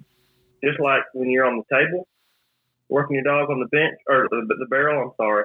Um, you know, be soft when you're talking to them, or woo, whatever word you use. Mhm. If you're saying anything like rubbing them up, be soft when you're talking to them. Um, and if you're correcting them out in the field some and you're giving them that discipline, if you're using your hands and you're right there in their face, they can hear you. Right. Um, you know, if, and if you're giving that correction, whether it's snatching on their ear or you're shocking them or whatever you're doing or whipping them, um, back in the day, you know, if you're being loud with it, they're going to associate that loudness with that discipline. So then you get out there and you're you're braced with a handler that's loud, that you know really hacking on their dog hard. It'll, it'll shut your dog down. Right. Right. So, and that, and that goes into the my my next point. So, before we even outline toughness, all right, because we we we getting on a lot of good things. Are more folks ruining dogs? What your thoughts? Are more folks ruining dogs with an e collar and not knowing how to use a collar, or are more folks too heavy handed and not knowing? Which I'm okay with a little bit, a little bit of heavy handed when it when when it's appropriate. But are they too heavy handed and then don't know when to scale back? Is it is it more of that or more of the collar? Um, I mean this is just my just my observation. All right, you know, there's a lot of people out there that have seen different things. Um, I think it that there are more dogs getting ruined today by the collar. I'm talking about today. What's happening today? Right. There are more dogs getting ruined today by, you know, using too much collar, using too much electricity, versus using too much of a heavy hand. Um, and part of that, I think, is from, you know, maybe it's improper collar conditioning. Mm-hmm. Uh, because one thing is for certain, when you're applying physical pressure to a dog, physical, that's from your hand or a flushing whip, whatever. They know it's coming from you. Right. They can understand that. You know what I'm saying? Yep. If a dog has not been properly collar conditioned, even if they are properly collar conditioned, but if they're not properly collar conditioned, they're not going to understand where that electricity is coming from. Right. They just know, holy crap, what's happening to me right now? And they don't know. So they're just going to stop. They're going to freeze up. And you can shut one down quick. And then you may never be able to put a tracking collar or a shock collar on that dog ever again because they're going to feel it and go, oh, it's on me. Right. I don't want to mess up. Right. and Um, now you think they're thinking too much. They're freezing up on you. And, and, they think it's coming. I don't know when or why, but it's coming. Right. Um, where when you are putting that physical pressure on them, um, they can, they know it's coming from you, and they know how to get out of it. Um, I'm trying to. I saw a good. I thought I saw a good question that's come Yeah. up. Um, was that Ace, Ace and Pearl Hunt? What about changing training techniques multiple times and not sticking with your method till you get your result? Um, I think that was a good question. What do you think about that? that's a good one. Um, consistency is key. Yeah. it's key. But dog training isn't isn't mathematics. It's not a formula. You don't take you don't add you know A then B and get C. Not now there's some dogs that you do that, but um, you know more often than not it's uh, it's more of an art. You know you got to feel that dog every you know well, you're a teacher you know Yeah. students are all different. Yep. A student you know a dog is a student. You got to teach them what you want them to learn Mm-hmm. and you cannot discipline them, you know, properly and effectively for being incorrect until you know that you've taught them properly. Right. You know what I'm saying? Absolutely. Um, and uh, so, yeah, you need to. I mean, sometimes training, changing training techniques may be the right answer, but you can't train them so you can't change them so rapidly. You got to give them a chance. mm-hmm. You know, I've had dogs where I'm like, man, what I do is not working. I need to think outside the box and try something different. But I've tried my way long enough to know that it's not going to work Right. with that dog. Right. So then I may change it up and try a little something different. Um, but you need to try to, but you need to be consistent with your discipline. And they do, if, if they, if you get the incorrect response, you discipline that. Right. But the, the, you can't keep the dog guessing on how the discipline's coming with that. You know, you need to be consistent with that. And, um, but you need to be able to be flexible. I mean, if you, to be a real dog trainer and really be able to take, you know, a large amount of dogs and make the most out of what you got, you've got to be able to be flexible with your training technique because mm-hmm. it's not going to work on every dog. Right. And that's going to separate a, a, a good dog man that's going to make a handful of dogs to a great dog man that's going to make a larger percentage of dogs. Right. If that makes sense. No, it makes. That, in my opinion. No, it it, it makes it makes perfect sense. Um, because there's some dog trainers out there that when and I've heard them say it, and I think to myself, do you not hear the words that are coming out of your mouth? Um, they leave their collar on 127. yeah, right. and, they say, and they say, well, that dog can't take it. He needs to move down the road.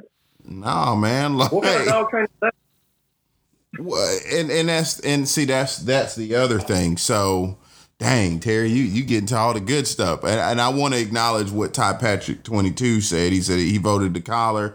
Everyone wants a million dollar dog overnight and thinks the e collar is a quick fix. He's seen multiple times where the dog doesn't understand the command is given completely. I agree with that. Um, I agree. Electricity is not the answer. I in every case. In, not in every case. Now, let's now so now let's talk about the placement of electricity on a on a tough dog. I have yet to see a dog with a flank collar on. Before I even get to the placement of the collar stuff, we never actually broke down the standards of like what you think dictates a tough dog. And I think again last night we were talking about it, I think we came to term we came eye to eye on that. I don't think a tough dog is you know, oh it can you know, I, I think toughness is probably more mental um, than it is physical. I think so. Okay. Um, so what makes a tough dog? the dogs today would not have had to deal. I don't know a lot of trainers, if any, that are whooping up on dogs and stuff like that, that like they were doing way back when. I just don't. So I don't think because of the circumstances, hey, um, buddy, uh, I don't I don't see any dogs even having to worry about those type of conditions now versus then. Like, so a toughness is is is endurance. Can a dog, you know, you brought up a good point yesterday, being able to run anywhere between a half a one uh, hour and a half stake to a three hour stake, and being able to push it having the the the the energy and and the the gas in the beginning and finishing like he started. I think that to me mm-hmm. is a tough dog. But then also um being able to withstand various amounts of pressure mm-hmm. and st- and not folding. You know what I'm saying? Um mm-hmm. I heard a guy tell me once he was like, you know, if you if you got to working on a dog and he started to fold after a little bit of pressure, then that dog it, it it wasn't worth his time to train it anyway. And I mean a little bit of pressure. And you'll have some dogs that that bend and fold under those conditions. I'm talking about a dog that is resilient through the training. If you mess up, the dog understands, okay, we're trying to get somewhere I ain't like that, but I'm gonna still we gonna still get through it with you. Um, right. And then also a dog that is, um, you know, I, I, I guess I'm looking for mental resilience in a tough dog because by now we should be with it with dogs that are running bigger and farther. We should be breeding for conformation on a dog that can physically withstand the the running conditions and things like that. What's your thoughts on it? Like, what is the standard for you?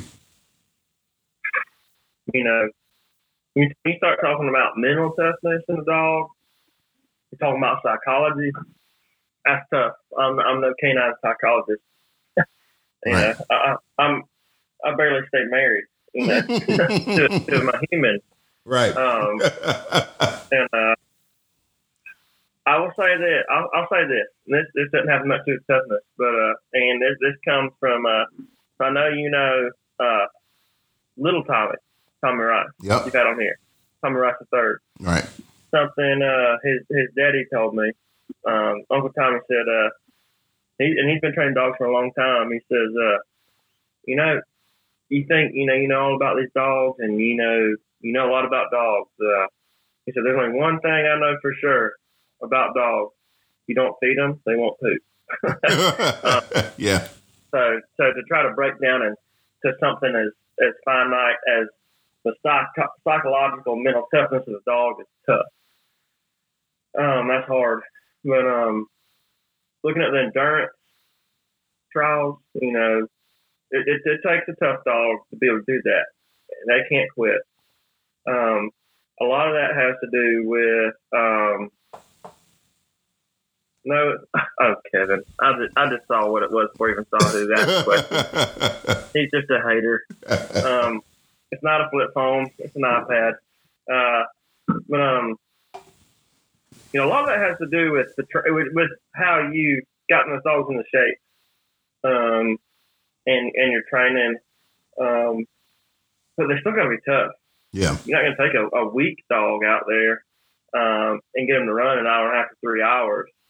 Um, and and there's some dogs that you know you may put the same amount of time into one dog as you do the other dog as far as conditioning, getting them ready to run an hour in, in, in the heat or an hour and a half or then the heat heat that adds a factor too. Yeah. Some folks don't ever get to see unless they come down here. Yeah. Um, and uh, and that's what that that is where I see toughness. Yeah, is in the heat. Okay.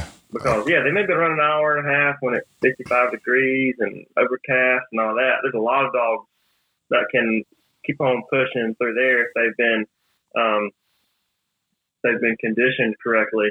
And um, but when it gets hot like that, that takes a, that takes a special dog to push on mm-hmm. through that mm-hmm. heat. Oh, absolutely.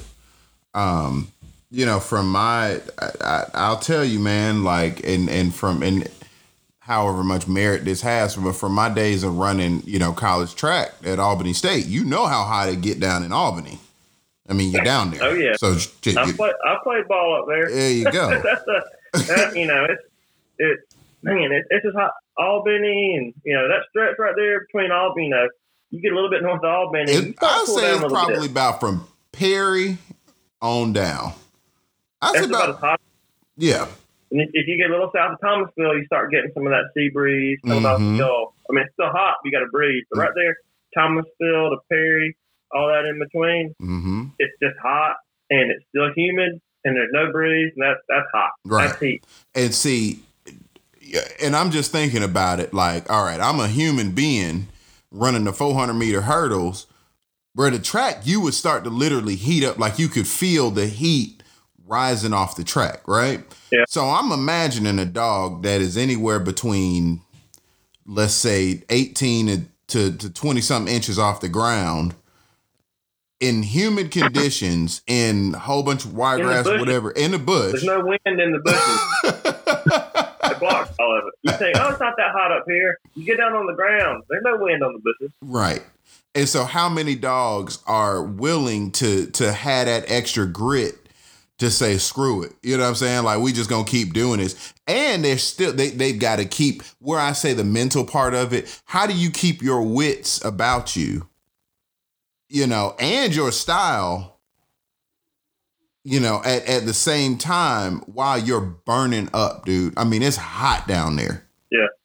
You know um, and you see, you know, and, and you come down here, the, the best place to see, the best place to see dogs do that, what you're talking about, keep their style, you know, and just freaking kick it, kick up dust.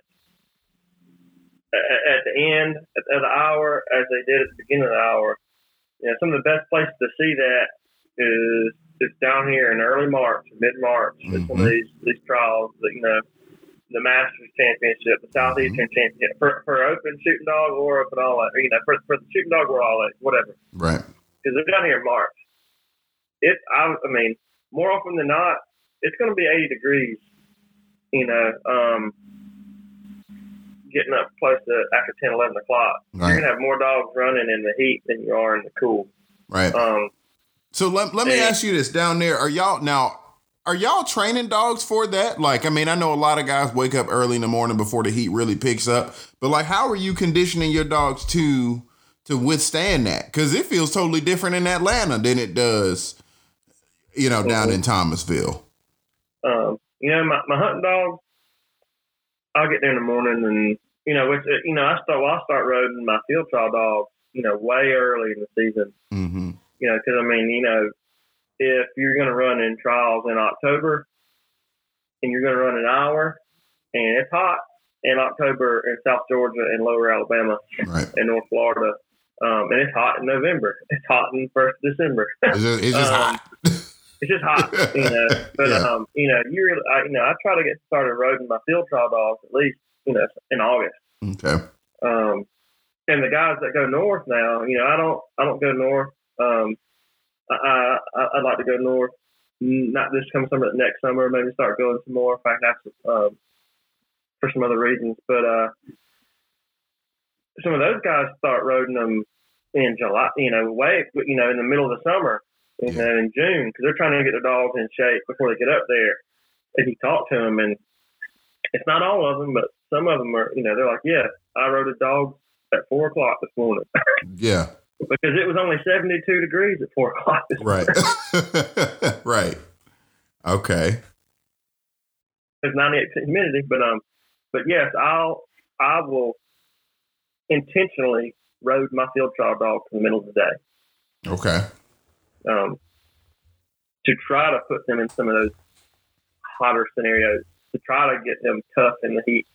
Um, I'm very very careful to do that. Right.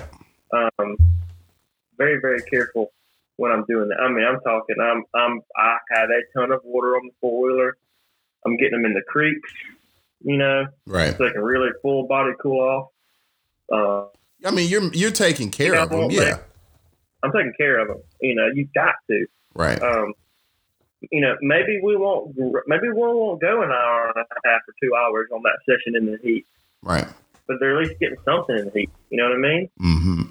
Um, I, I can't speak for everybody, but, but yes, I think that it should be done. If you're if you want your dog to be competitive at the best that it can be, you need to be roading them in conditions they're going to be running in. Right. Because if you rode your if you rode your dog at, at six o'clock every single morning, and the only time they ever get turned loose when it's hot is at the field trial, they're going to be like, "Whoa!" They're going to blow. They're going to blow up. What is Right. you know? What is this? Right. Right. All right. So I, I want to get a couple of listener questions in too. I had we had two good ones come in while you were talking. So Tyler Patrick, Yeah. 22, asked, um, where do you draw the line? We're talking about drawing lines. Where do you draw the line between a tough dog and a hard headed dog? And then we had Derek Moosehead along the same lines ask, where do you draw the line for a gun shy dog? Um, let's uh let's address Ty Patrick 22's. Where do you draw the line between tough and hard headed? Um, you know that it, it depends on you know like Darrell and I were talking about earlier. You know what what do you consider tough? Um, tough physically, like a dog can go and bust up the briars and they don't care and they're moving on, or tough like they can you know take the flushing whip and be like, all right, I did wrong. Let's do better next time. Right. Um, and when I when I'm thinking of dog, man, that's a tough dog. I'm more thinking of man, that dog can take the physical pressure and um, and then continue on and not fold. Mm-hmm.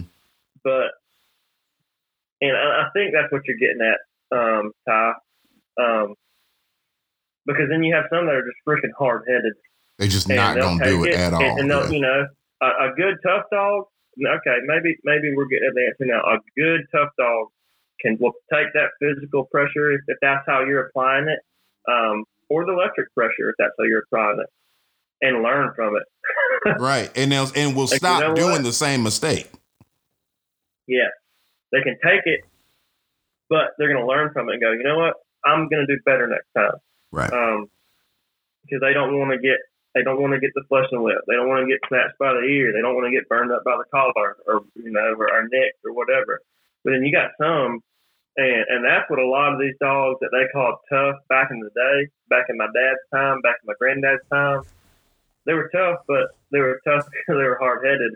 Mhm. Um, and that's just what it took to break them. right.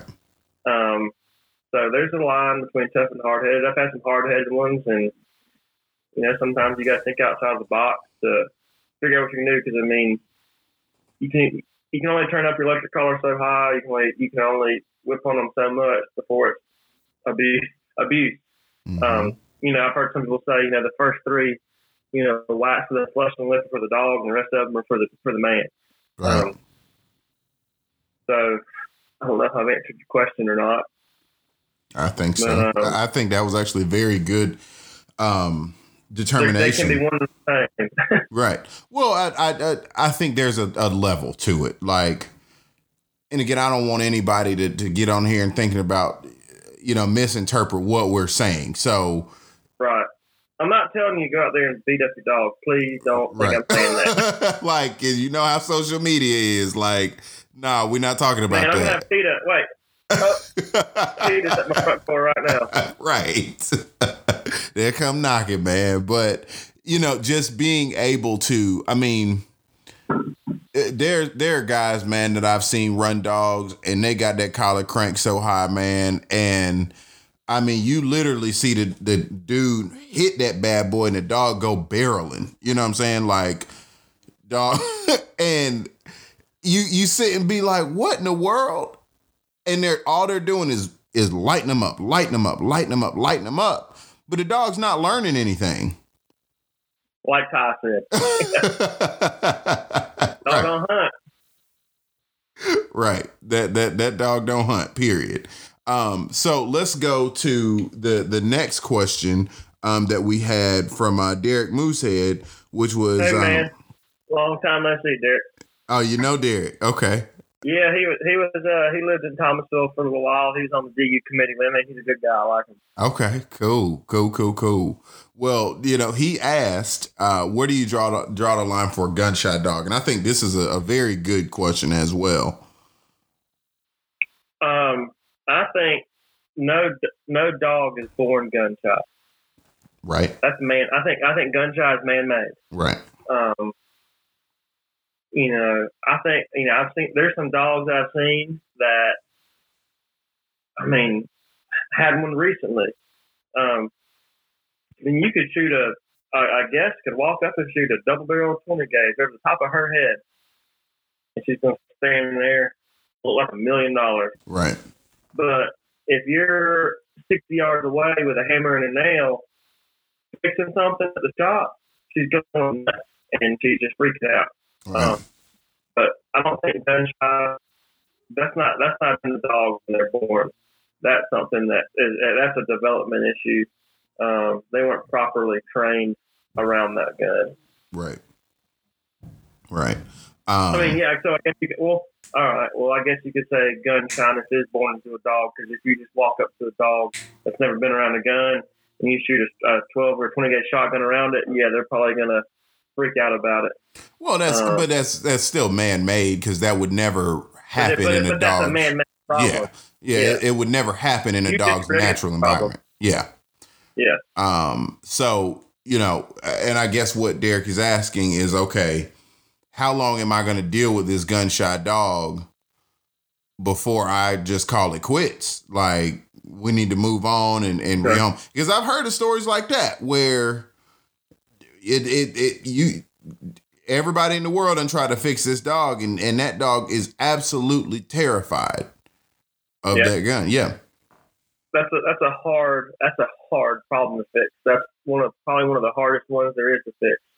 Um, and all you know, you gotta you gotta think outside the box. You gotta do all kinds of things to try to fix that dog. Um, and I'll say this going forward for anybody that's got a dog, that they're you know a young dog, a pup, or may not have to be a pup, a dog that's never been around the gun that you're gonna eventually want to shoot a gun around. It is so easy to take your time and do the right things. It is so easy to just take your time and do the right things now compared to trying to fix the problem of them getting gunshot later. Right. Tyler said, "Let's take him to the trap shoot." yeah. No, don't no, do that.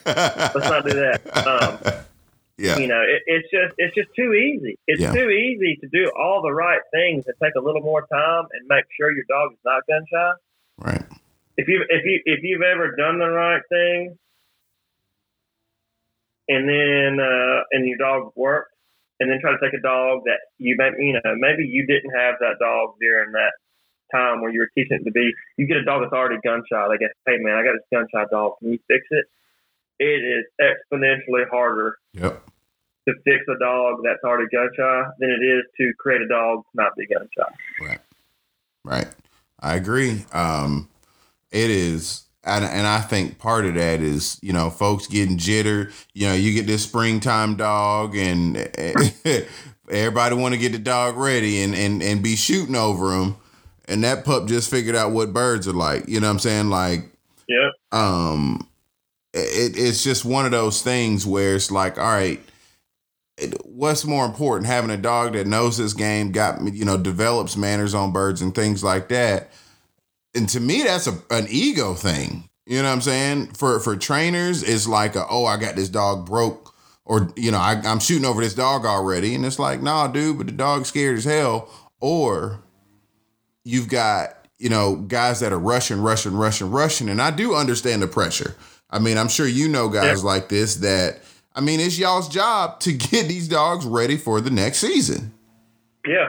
But there's there's still a pace to it you know what I'm saying? Like mm-hmm. somebody like me, I'm gonna get my dog. I can take as much of my sweet time as I can. I mean, as I want to, to start shooting over a dog. But for guys like you, where I mean, again, it's your job. You gotta you got clients that are coming in that folks want to start hunting. I just think that, you know, if you read that dog and you learn it, it doesn't matter what job you got or or how what your time limit looks like. Take the time with the dog, do it right, and, and you won't be taking steps backwards. That's right. And, and you know, and that, that applies to everything in dog training. Mm-hmm. Um, you know, we talked about this uh, when you were getting ready, you know, getting uh, honeymoon in Vegas ready for the Rocky Creek Derby. Yep you know, I just kind of threw it out there as like a, you know, I know you're excited, but just let's be, just keep this in mind. And um, and I have to remind myself sometimes. Yep. The goal was not to. It's not to make a puppy. Make, create a winning to create it, and this is you know so we're gonna I'm gonna address it in the field trial sense and then in a hunting dog sense. Field trial sense, we're do that first. The goal is not to make create a winning derby. Right to create the best derby out there. I mean, yeah, you want to have them be the best derby out there. The goal is to is to develop a champion at yep. the shooting dog or all age level. That's the ultimate goal. Yep. So don't don't risk ruining the dog at the derby trying to get them to a place that they can win a derby stake. Right. You see what I'm saying? Same thing about the, on a hunting dog style. Don't you know? Yeah, everybody everybody wants to say, yeah, man, see that hunting dog right there? He's 17 months old. And that that happens. Yeah, we had a dog in the hunting string, big. Yep. You saw him run at the Black Handler's Trough. Yep. And he was 17 months old. He was the top bird dog in the string. That's not that's not normal. Right. Big is, is a very nice dog. I mean, he got a lot going for him. That's, so. that's God's gift to Melrose. That right. was just that's just good, clean living. You know. Right. uh, but you the goal is to say, man, yeah, look at how quick I created this this hunting dog. How, how awesome is that? And I was feel like, look at how great this dog. You know, it another year, but and I this awesome dog year after year after year after year. It's going to perform for me every year. Right. right? I'm Looking at the long game, and I, you know, and I uh, long game. You got to play long game. Got to play long dog, game. You're gonna have that dog for, you know, we'll just say ten years. You Mm-hmm. know, some sometimes it might be eight, sometimes it might be twelve, whatever. We'll say just ten years. Don't you got to live with that? You know, you got to live with that dog for a for a long time after you get them broke. Right. So take your time in the beginning and do it right, so you can have the best thing you can for the maximum amount of time. Right. Well, and I, you know, and I, I definitely appreciate you even, you know, as much help as you've offered me, eh, you know, at the trial and, and, and even beforehand, man, like, because I think we can all get, I, I'm guilty of it. I get caught up and I'm like, damn, this dog is looking good and he looked good in training. But then you put him out where it actually counts and you start seeing stuff that you want to improve on and you, and, and you get in, the, in, in your own head and you start pushing them. I know I'm guilty of it. It's easy. You get excited. You get a young dog that breaks out easy. You get be like, man, I'm Right. such a great dog trainer. I got this dog broke out at nine months old. You know, what I mean, you get excited about it, but Right. you got to check yourself And, um, and- before you wreck the dog. right. Um, uh, you know, uh, my uh, my dad was recently giving some advice to a, another local young trainer um, that had a young dog, and um, that was breaking out really early. Um, uh, yeah, good to see you, Derek. Um, holler at me if you get up here. Um, you know, it's kind of breaking itself on its own, but really young. And so if a dog starts breaking itself on its own, it's pointing birds and not chasing them, they're missing out on a, on what we think. You know, some people might say, "Oh, that's great. He's ready to stand there and not chase them off, let him stand there, and not chase them off." And I can see the merit in that. Right. But I want that dog to have so much freaking drive to get after those birds that I've got to break them. Right. Right. And, and Then I you, you, you, then he's not gonna, he ain't gonna quit. you he's know what, man? To to add to that, I don't mean to interrupt you, man, but I I, I really want to address that with you. Um I hear a lot of guys that are like, ah, my dog got too much drive. What in the hell? That's a good thing. like, is if he why? Like too much money. We Right. talking about there's no dippy up in here, man. Like I got too much money. Okay, well, hell, let's find a bank to put it in. Like, you know, and, I mean, I, I just, I, I, I don't know, man. We're we're getting, and this leads me in, in, into another thing. You know, with with I think it's like um. I don't know if it's a generational thing or I don't know, you know, what it is, but we've got folks out here looking for the quintessential house hunting dog, which I guess I get because most folks' dogs living in a house, blah, blah, blah, blah, blah. They're not doing what you or I doing, blah, blah, blah, whatever. I, I know some champions that have been on a lot of bass fishing trips. Yeah. right. But like the idea that you got a dog that you you you you want or you've got a dog that's got too much drive, well hell, learn how to tame it. Not tame it, but learn how to utilize it in a way that doesn't take the run out of him or take the go out of him. You know, and do that. I mean, it, I hear that so much. I hear it so much, and it's like, oh well, you know, I'm it doesn't make sense to me to sacrifice hunting instinct and drive just for the idea that this dog will sit around on your couch. Like, what are you talking about, man? Yeah, and, and I think most people that that are saying that my dog's got too much drive, when they're saying it in a negative term, they, they probably mean he, he's, he's got too much range. He wants to run too much. He wants to run out there too much, Yeah. which is not, which is their walk hunting or whatever, which is too much. But I'm talking about bird. When I'm talking about drive, I'm talking about bird drive. Yeah. Let me get after them birds. I mean, even with range though, man, like, and this is my this this my jaded opinion, and then this is me looking up to guys like you, Neil, and all that stuff, and you know, Tommy and all of that.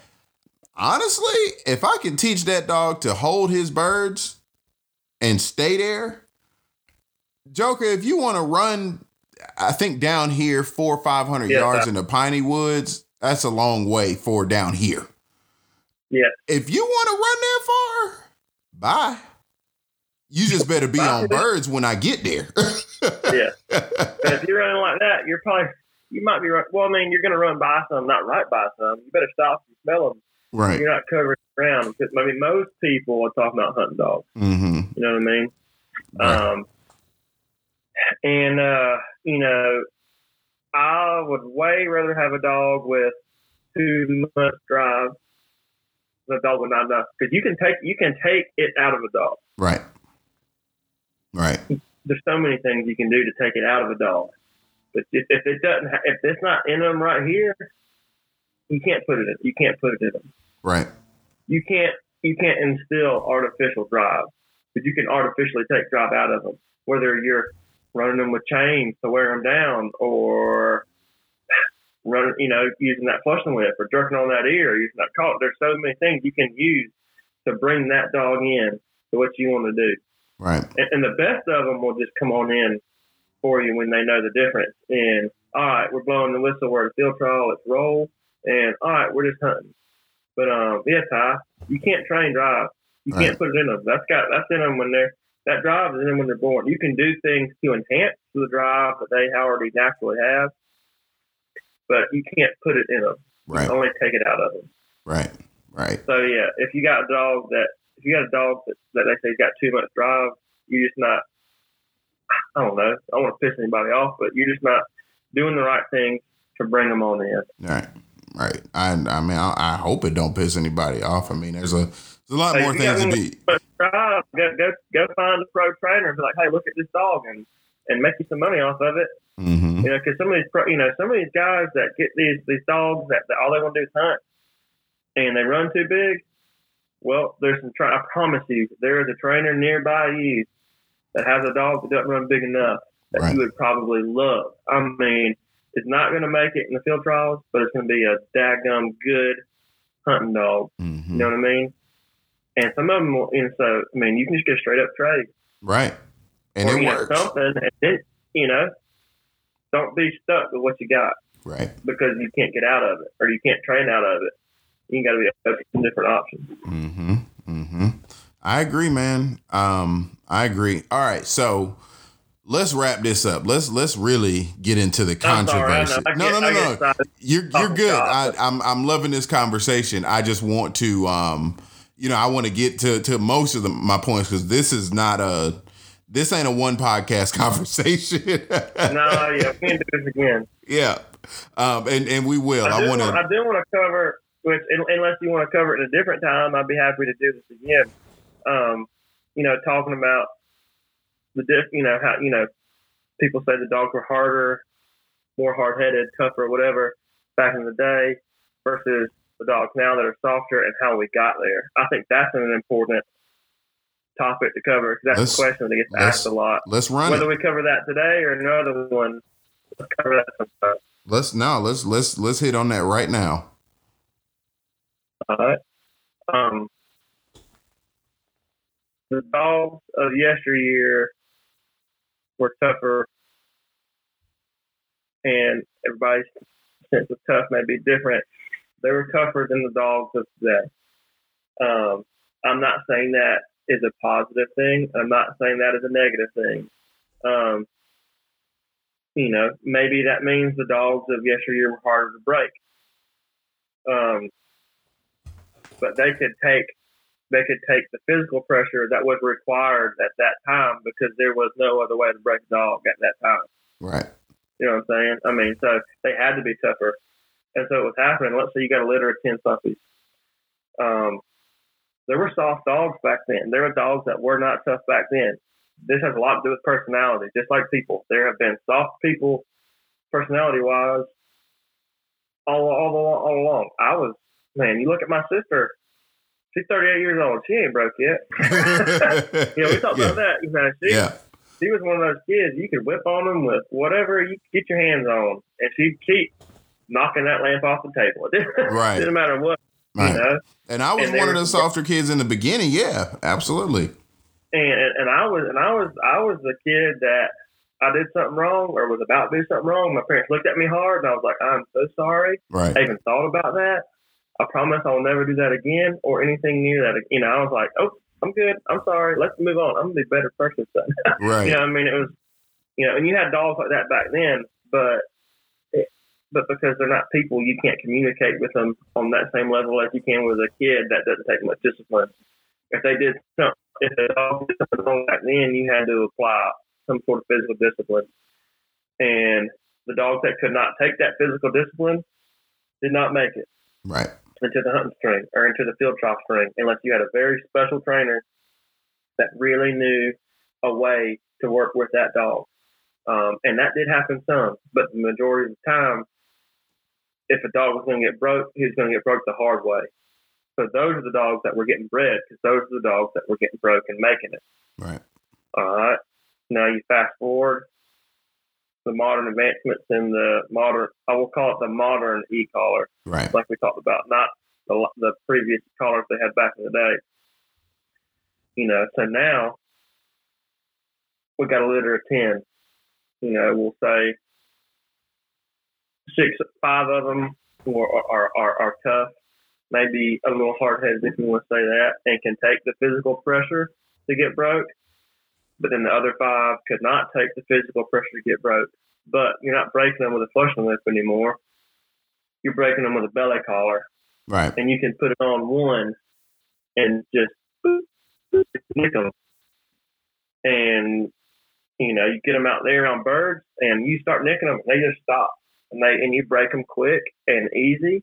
It didn't take much, and you know they're good bird finders because Right. they're bred that way. They're stylish because they're bred that way, and they were easy to break. And you're like, man, that dog is stylish. He's a bird finder. It's easy to break. I want to breed that dog.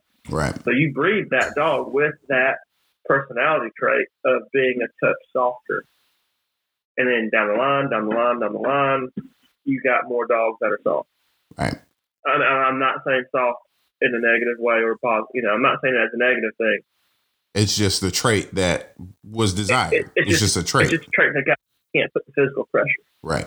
Right. Um, and I think you know, it's kind of like what came first, the the chicken or the egg. You know, what came first, the soft dog or the electric collar? No, the soft dogs were already there. They were there, but the electric collar allowed people to to finish breaking more dogs that would have never gotten broke, never been successful, and then never been bred in the first place back in 1977 versus 2020. Right. Right. No, I, I think that's um you know, it's interesting that you brought that up because even when you go back and look at what various breeders back then were desiring, right? And I'm gonna bring up Elhew, Robert Wehle, for example. I Yeah. think it's a perfect example to add to this. Wehle wasn't looking for what Ferrel Miller was looking for in a dog. You know what I'm saying? He wasn't Ferrel Miller was looking for a machine. Right. That's it. Wehle wasn't looking for that. Wehle's dogs, Wehle was looking for, you know, a wiser, a, a not wiser, but a wise dog. Um, he was into the business of selling puppies. Very Mhm. good looking puppies. When you look at an Elhew dog, you're like, oh shoot. Everybody that's seen Vegas be like, oh, that's Elhew, ain't he? Right? I mean, lot of class. a lot of class. That's that's what they were looking for. A lot of class. Always LSU's always had a lot of class. Right. But That's one thing breeding for. Right. And that's what he was reading. But with that, the sacrifice came when you had a dog, and you read even in his books, he didn't even handle his dogs as tough as a Ferrel Miller did up on the prairies or, or things. They, they didn't even handle the same way, hmm you know, and I, you know, you sacrifice that. I look at Vegas now, and Vegas is a resilient dog. I mean, he just is. And I, I've, I've, you know, done some some work with Vegas to be sure that I can push him, push him, push him, push him. But then you got to know when to scale back off of that dog. You know what I'm saying? Yeah. But there's some guys when I look at um uh shoot man, it's one of Neil's dogs that he's got. I got a video, I have to send it to you. He told me he was like when we were running him, he was like, "Man, look out because this joker will run you and everything over in front of it." and it just when he took off, that dog was like a bulldozer. You know what I'm saying? But when he get Yeah. locked up, that joker was a was a statue. You know what I'm saying? hmm And so it's like when you look at that, you look at the dog's, you know, physical traits and things like that. They're they're just they were bred for different different breeders were looking for different things. Yeah. You know, um, and and shoot, man, based on how I knew these guys were training, you know, up in the prairies and things like that, you had to have a dog that was a machine like that. You know what I'm saying? You just yeah. you just did. You know, if we're being totally honest, Wehle's dogs were more grouse dogs, grouse shooting dogs than they were all age dogs. You don't need a, a, a brick of a dog. You just don't. Um, and so that was kind of one of those things where I'm quick to say Elhew dogs are a little bit softer, quote unquote, yeah.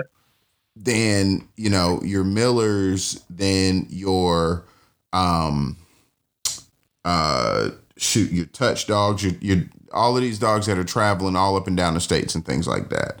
Um, and I think the tastes changed. Marketing, dude even pointer, you know, most people nowadays are like, man, I don't want a pointer because that's such a knuckleheaded dog, and they're really not. No. But over over the years, people's tastes, because of what it was, what people saw way back then, and what people perceived, they were hard dogs. And people were yeah. like, well, hell, I want a pointer, but or I don't want a pointer, but I need it to be I needed to act this kind of way. So you you just start to breed that. Yeah.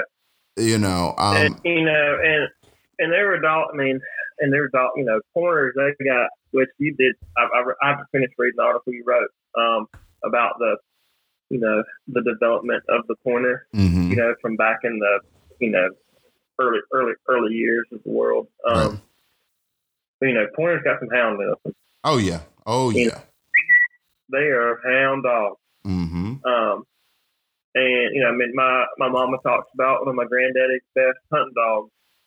You know, he had a you know he had his string in the kennel, but for some reason this dog just stayed out. He's in the yard.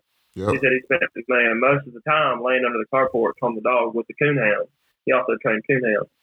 But you threw him on that jeep and then took him out of the box, and he was a different animal. Yeah, you know what I mean. Um, I mean, I keep I keep corners in the house a lot of times. You know, just you know, cycling some in and out. You know, sometimes you see something, you know, you need a little more attention, you need a little love. Um, I, I bring them in, and they get on the couch, and they get all kinds of attention, and you know, and all they do is lay there. They mm-hmm. freaking lay are a hound dog in the house. Right. A, a, a, a pointer. I mean, there's now there's some. I got some that are just wired all the time, but that's the that's the rarity. Right. Most of them have a great off switch. Right. Right. But the perceived notion is that they don't. It, yes, correct. You know, that is, that is the vastly perceived notion. Mm-hmm. I talk to people all the time. Like they come and ask me, "Yeah, I want to get a, I want to get a bird dog. I got a little farm out here, a little property out here. What do you think I should get?" I tell them, "Get a pointer." Like, oh I don't want a pointer. They, they're just they're just too much. They run too much. They you know, they're too hyper and energetic and all the time, you know, don't you think I should get, you know, this or that or another thing? And I'm saying, no, I think you should get a pointer, but and they rarely do. They end up getting something else. Yeah, but, of course. you know, like, why did you come ask me if you didn't want to listen to what I said? But, uh, right. uh, you know, most all, but that is the, that is the biggest probably um, misconstrued thing about pointers is that they're just hyper and jacked up all the time. Mm-hmm. No, man, they're hound dogs. They're just lazy old hound dogs until yeah. it's time to go. Until it's time to go. Now, when it's time to go, you better strap up because we gone. Come on, yeah, yeah. Well, I, I, you know, I, um, I want to definitely get more into your background and some of the work that you're doing down there at Melrose and stuff like that. So we have to have another podcast. I feel like this was only uh, the intro. Um, and before yeah, we bef- before we wrap up, I do I think Tyler had some more good things that towards the end um, that he said. Yeah, he had some good stuff. Yeah, so he he said right here at the end. Um, some handlers can't handle a tough quote unquote dog, and some handlers can't handle a quote unquote soft dog. True.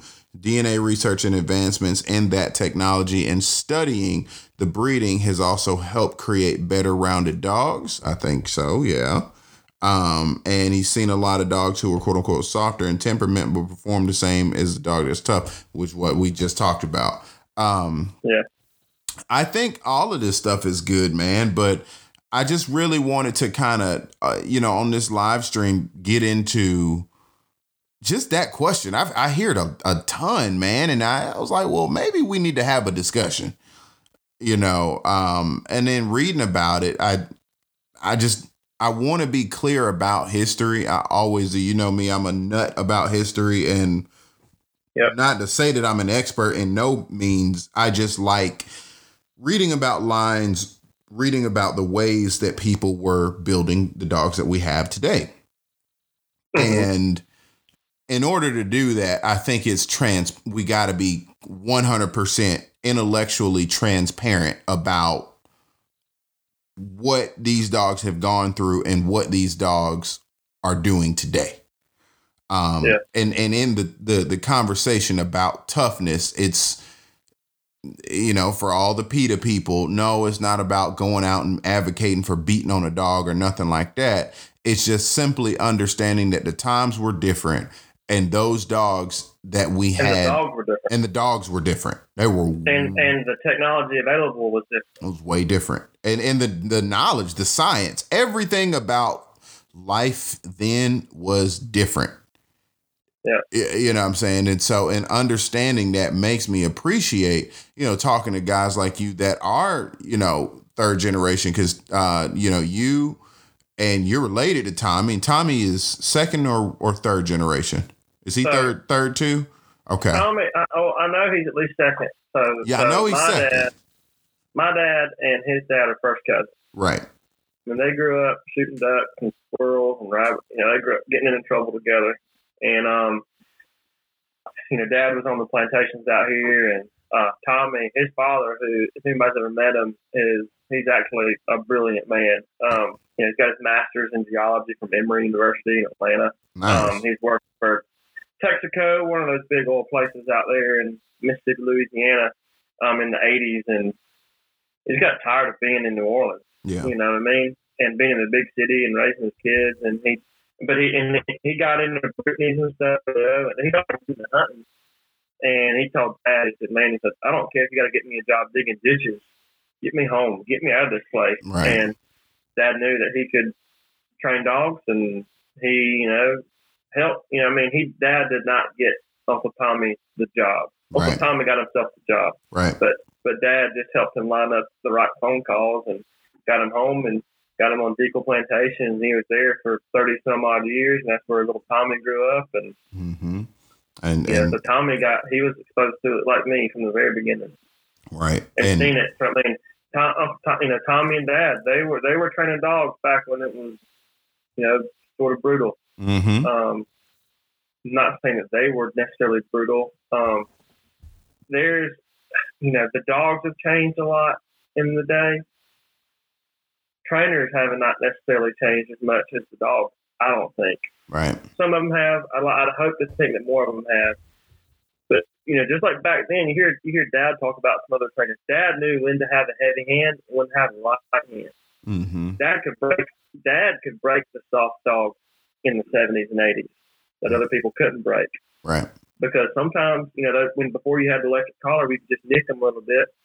Maybe all you had to do was when that dog chased those birds and you got them stopped, just pick them up and take them back Right. and set them right there. And them getting just picked up off the ground and carried, That's enough of a you're correction. hurting them. Right. They're just off the ground. They may be like, "Whoa, this blows my mind." Right. That might be enough to break that dog. And and he had a Masters champion that was like that. Right. did not take any kind of physical discipline well at all. Mm-hmm. She was a pick 'em up, set 'em back, and love 'em up kind of dog to break. Most people couldn't have broke that dog back then. Um, and you got some dogs that are like that today. But I mean, so before I get there, you know, there were a lot of people back then that just thought, dog knocked a bird, I need to beat the crap out of him. Right. And they'd fold him up and they'd be no good and they'd move him down the road. Right. We've got some trainers now, and with it's, it's not there's no excuse for it now because of the advancements we have in technology and what we have available and what we know about these dogs today. The guys that turn their collar all the way up and take the knob off. Yep. And that's where every dog gets hit. Right there. That's not the way to do it. So it's, it's almost the same thing as, as just beating the dog senseless or, or hanging the dog back in the day. But we do it with an electric collar. And so some dogs will take it and most of them won't. Right. And so I, I hate to see that because we've come so far and they could be breaking so much more dogs. But those, those aren't, that's not, I don't believe that's the way to do it. Mm-mm. I don't, and I, mean, I'm, believe I believe that electricity is, is good when used properly, but that's not that's not using well, it that's properly. not that's that's not training. You know. No, that that I know I can hit this button and that dog's gonna stop. And if it doesn't stop and it folds up, I'll move down the road and I'll go buy another one. I'm not breaking them anyway. That's what those people us and them are different. Right. Right. And I'm gonna uh, add to that because you know I did ask Tommy and I wanted to include this part, but you know I asked him the same question you know that we've been talking about, and he says no. The e-collar made it easier to break dogs, and the side effect was a more biddable dog. Dogs before e college had to be real tough because trainers were beating, shooting, and other harsh treatment to dogs. So the same thing we've been talking about, right? This is coming from Yep. two, Yep. you know, two for, and then he follows up and says, I think um, our dogs could handle it just fine. I think people have evolved better in training and taking care. I believe our dogs are better athletes in physical form. Another good point. Um, and and so you guys, it's so interesting to be able to bounce that conversation off of you guys, especially seeing you know what we um you know what it what it took. And and uh Sharon Kennels talks about drops real quick. You know, very good dogs. Also, what I know we were talking about this other uh, earlier. Like, Man, you don't hear about drops very often. You just don't. hey man, I, I've heard a lot of good things about him, and um, eh, you know, I'm I'm shoot Terry. You know, you know, I'm having my dog dilemma. I just got into. Um, I'll send you a picture of something once we get off of here, but uh, buddy of mine is talking about finally. I told you I was supposed to be getting a, a setter from him, and I think he found the line that he wanted to breed to. So I'm like, ah, god dang, I don't know which way to go. Um, but I've, I've Make sure you if you're gonna get a setter, you, you just go and buy you a, a case of whiskey. That's all. well, I do that anyway, so we good. there you go. Hey, I got setters. I got a nice young setter coming on. Yeah. I mean, it's just that's just what it is. yeah, I'm gonna send you the picture he sent me today of the stud that he's looking at. But um, you know, I I gotta hold my horses, man, because I can't make quite the decision yet. I thought I was it. Now, I'll shoot. I don't know where I'm going. Mhm. Um, but if I think he's going up to the Dakotas um in like July or August to see this dog run, and if so, because we've been talking about it for a long time. Mhm. Um, he's going to check the dog out and see. And I asked him, I was like, "Look, man, uh, the dog got to be able to take it down here too." And he, so I'll, uh, I don't know, man. I, I think they're all cool, and I, I, I enjoy the conversation, man. But anywho, you know, this is like I said, this is only a, a part of it. I think a lot of people, everybody on here, I think enjoyed um, what you had to say, and I, and I think it comes from a very good place, a very knowledgeable place. So I can't thank you enough, man. Yeah, man. Well, like like my if if somebody on here didn't enjoy it, I'll tell you, like my father says, that's my opinion, and I'm sorry I shared it. and, and there it is. there it is. Well, I'll um I'm gonna have this up and uh published in the next say day or so. Um probably chop up the um the little cutouts and things like that. But I think it was good, man, and and I, I think it's very necessary, very timely. I enjoyed it. I had a I had a lot of fun.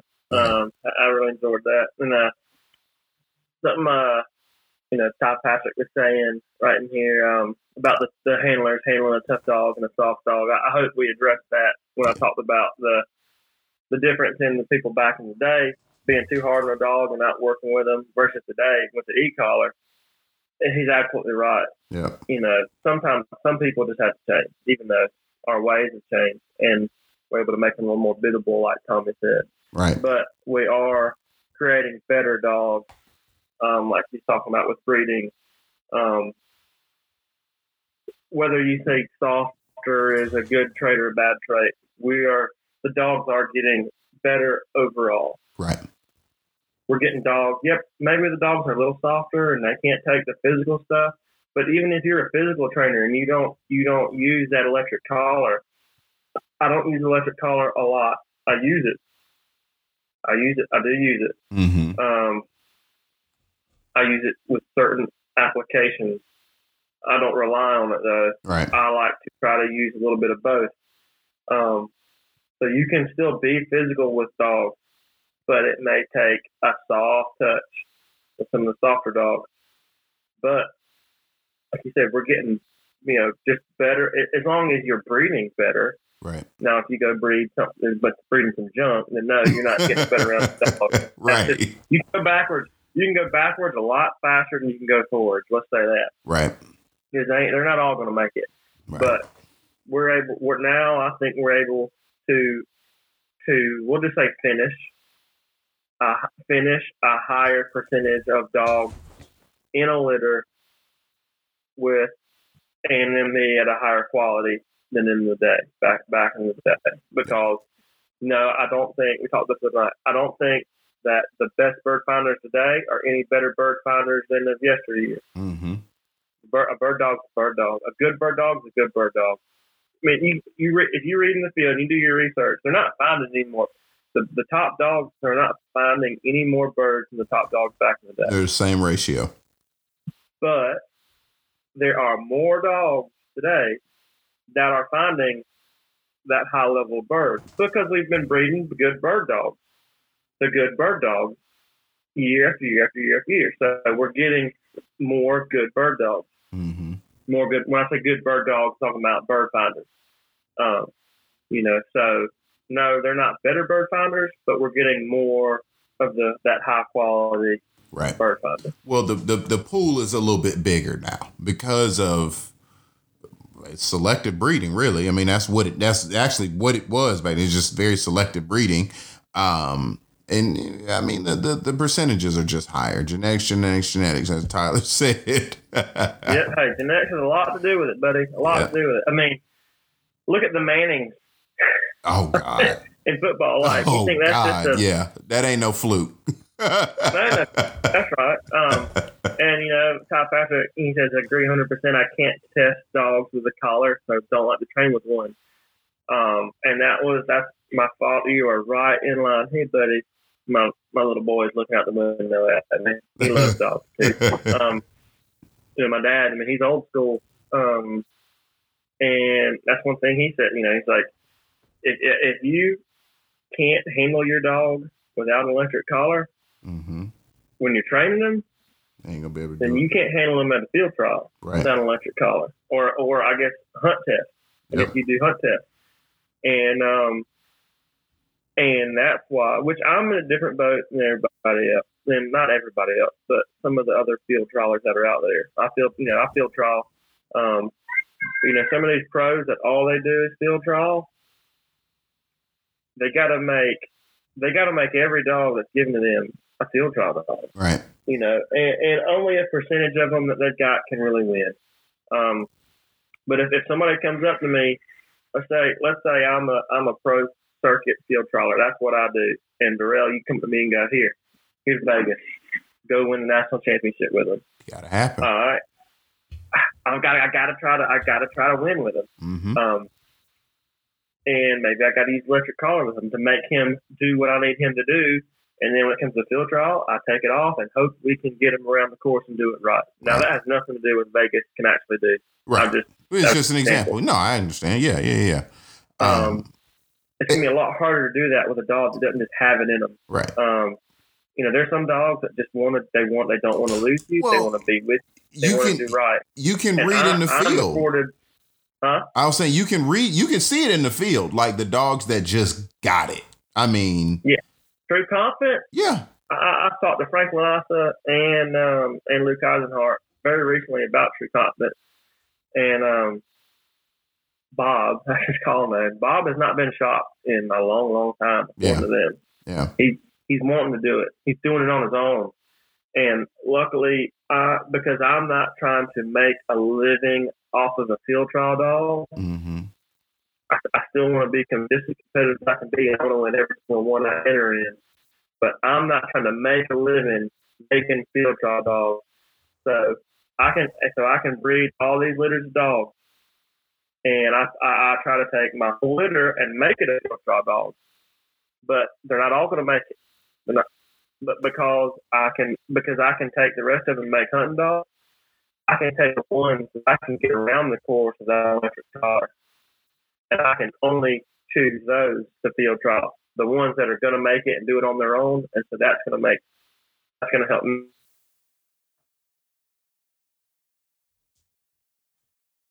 Uh oh. Uh, oh. I see a, a ring spinning around. Go. We good. Okay. But um, but yeah, so I I don't so so my field trial the dogs that I can compete in field trials with, it's the same way my my father was. I do not run an electric collar on them. Um, because if I can't get them around and do it without a without an electric collar, they're going to go in hunting string, and I'll just move on right. and, and, work on developing the next one. Right, right. And, but if I can, but if I got a dog that I can rely on without an electric collar, because these dogs they know, it doesn't matter how good their condition, they know when you take that collar off. Um, so if I got one that I know I can do it without the collar, then I can count on that dog when I get to the field trial to do it without the collar without because it. they've been doing it without the collar. Right. Right. And you can always use it. You can, you know, and if you if you condition those dogs with the collar at an early, you know, at the proper age, you know, when they're young, go on and condition them to it, you know, so you can use it if you need to. You can always use that tool right. down the road. Right. Um, you know, I've got a Derby right now, Melrose Rambling Man, who really is an all-age dog. He um, he was one of the top three dogs at the Continental Derby Championship this year, um, and he won. You know, he, he won Derby in Alabama. He placed third in the Derby over here this, this spring. Um, he's done very well every you know, most places I've run him in. I'm not running electric collar on him right now. Mm-hmm. He might end up being one that I need to put an electric collar on because he is he is very extreme. But I'm I'm trying to do everything I can before I do that to try to make them want to handle for me without the electric collar that I can count on. Right. Right. Yeah, I mean, you're trying to, you know, test it and see just how far you can work that dog without extra external resources. No, I get it. I'm sorry if I got long winded. no, you're you're you're good. You're totally good, man. Um, and and I I appreciate it because it gives a different perspective. Um, you know, and you bring up a very good point. You know, I don't I don't even want to. I I didn't think about it, but there's the perception that a lot of field trial guys only you know use collars and things like that, and that's not necessarily the truth. Mm-hmm. Uh, you know, um, so I mean, you're you're bringing it yeah, all you know, up. Most of these guys, they put they, they, they train with the collar, and and there's another way to look at it too. You put that electric collar on them, and every single time they are incorrect, you you you give them a response mm-hmm. every single time. And so hopefully you're ingraining in them, I need to do the correct thing every single time. And then when you get to a field trying to take that color off, hopefully that's still in their head. Mm-hmm. But some of these dogs, they figure out real quick when they get over and start going get away from them. You start hollering and hollering at them, and they go, "Wait a minute, I'm not getting shot." Right. Um, yeah.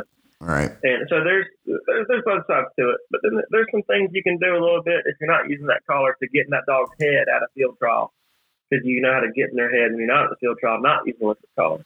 Like right. we've talked about before. You know, I but I think it it fundamentally goes back down to having your hands on that dog too. Mm-hmm. You know what I'm saying? Like, uh, however you decide to train it off. For me, again, it was is that barrel work. I don't I, mean, say for that Rocky Creek trial with Vegas, last thing I was worried about was Vegas getting out there and handling birds. No, he's a good job. You know what I'm saying? But I, I, we spend so much time, and I can honestly say that was a hands on. That was me having my hands on that dog. So you know, it, it, it was just my biggest concern was hell him just run staying ahead. You know what I'm mm-hmm. saying? And that's yeah. and and that's something that that is still in development and coming with time. But when you want a dog just to get out there and, and handle his birds and stuff, you should not be doing that with a collar. You know what I'm saying? That I think there's so many other steps, and the collar is just that icing on the cake at best. Yeah.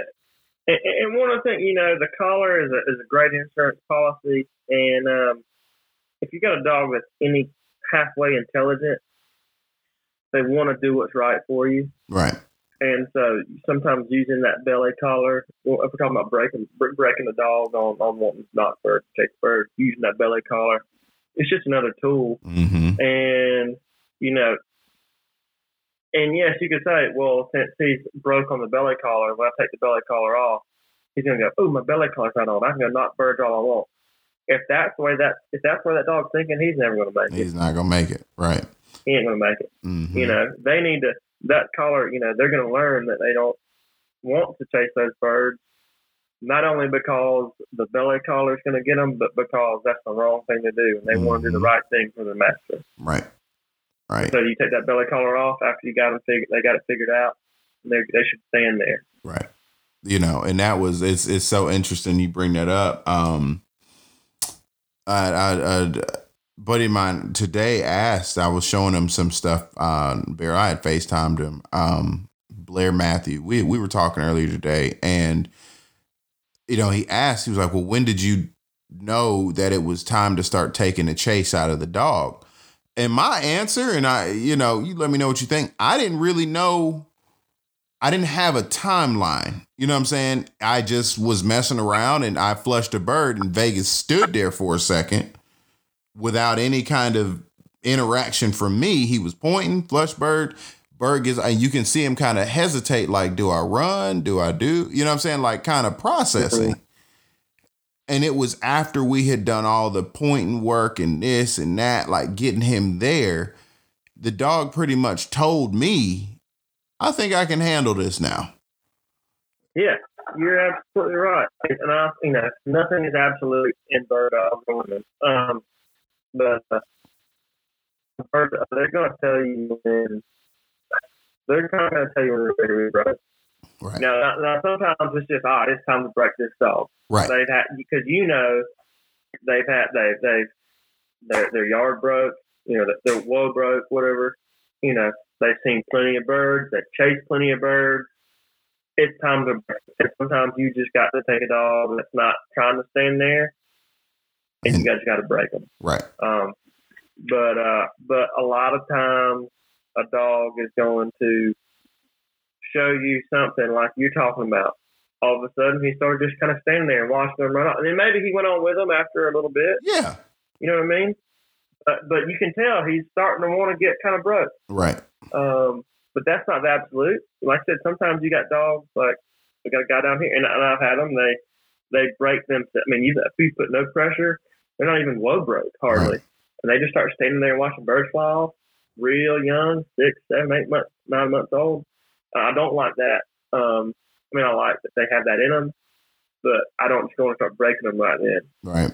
I want them. I want to continue to build that drive to get after those birds, and um, you know, something my dad would do. I've seen him do it.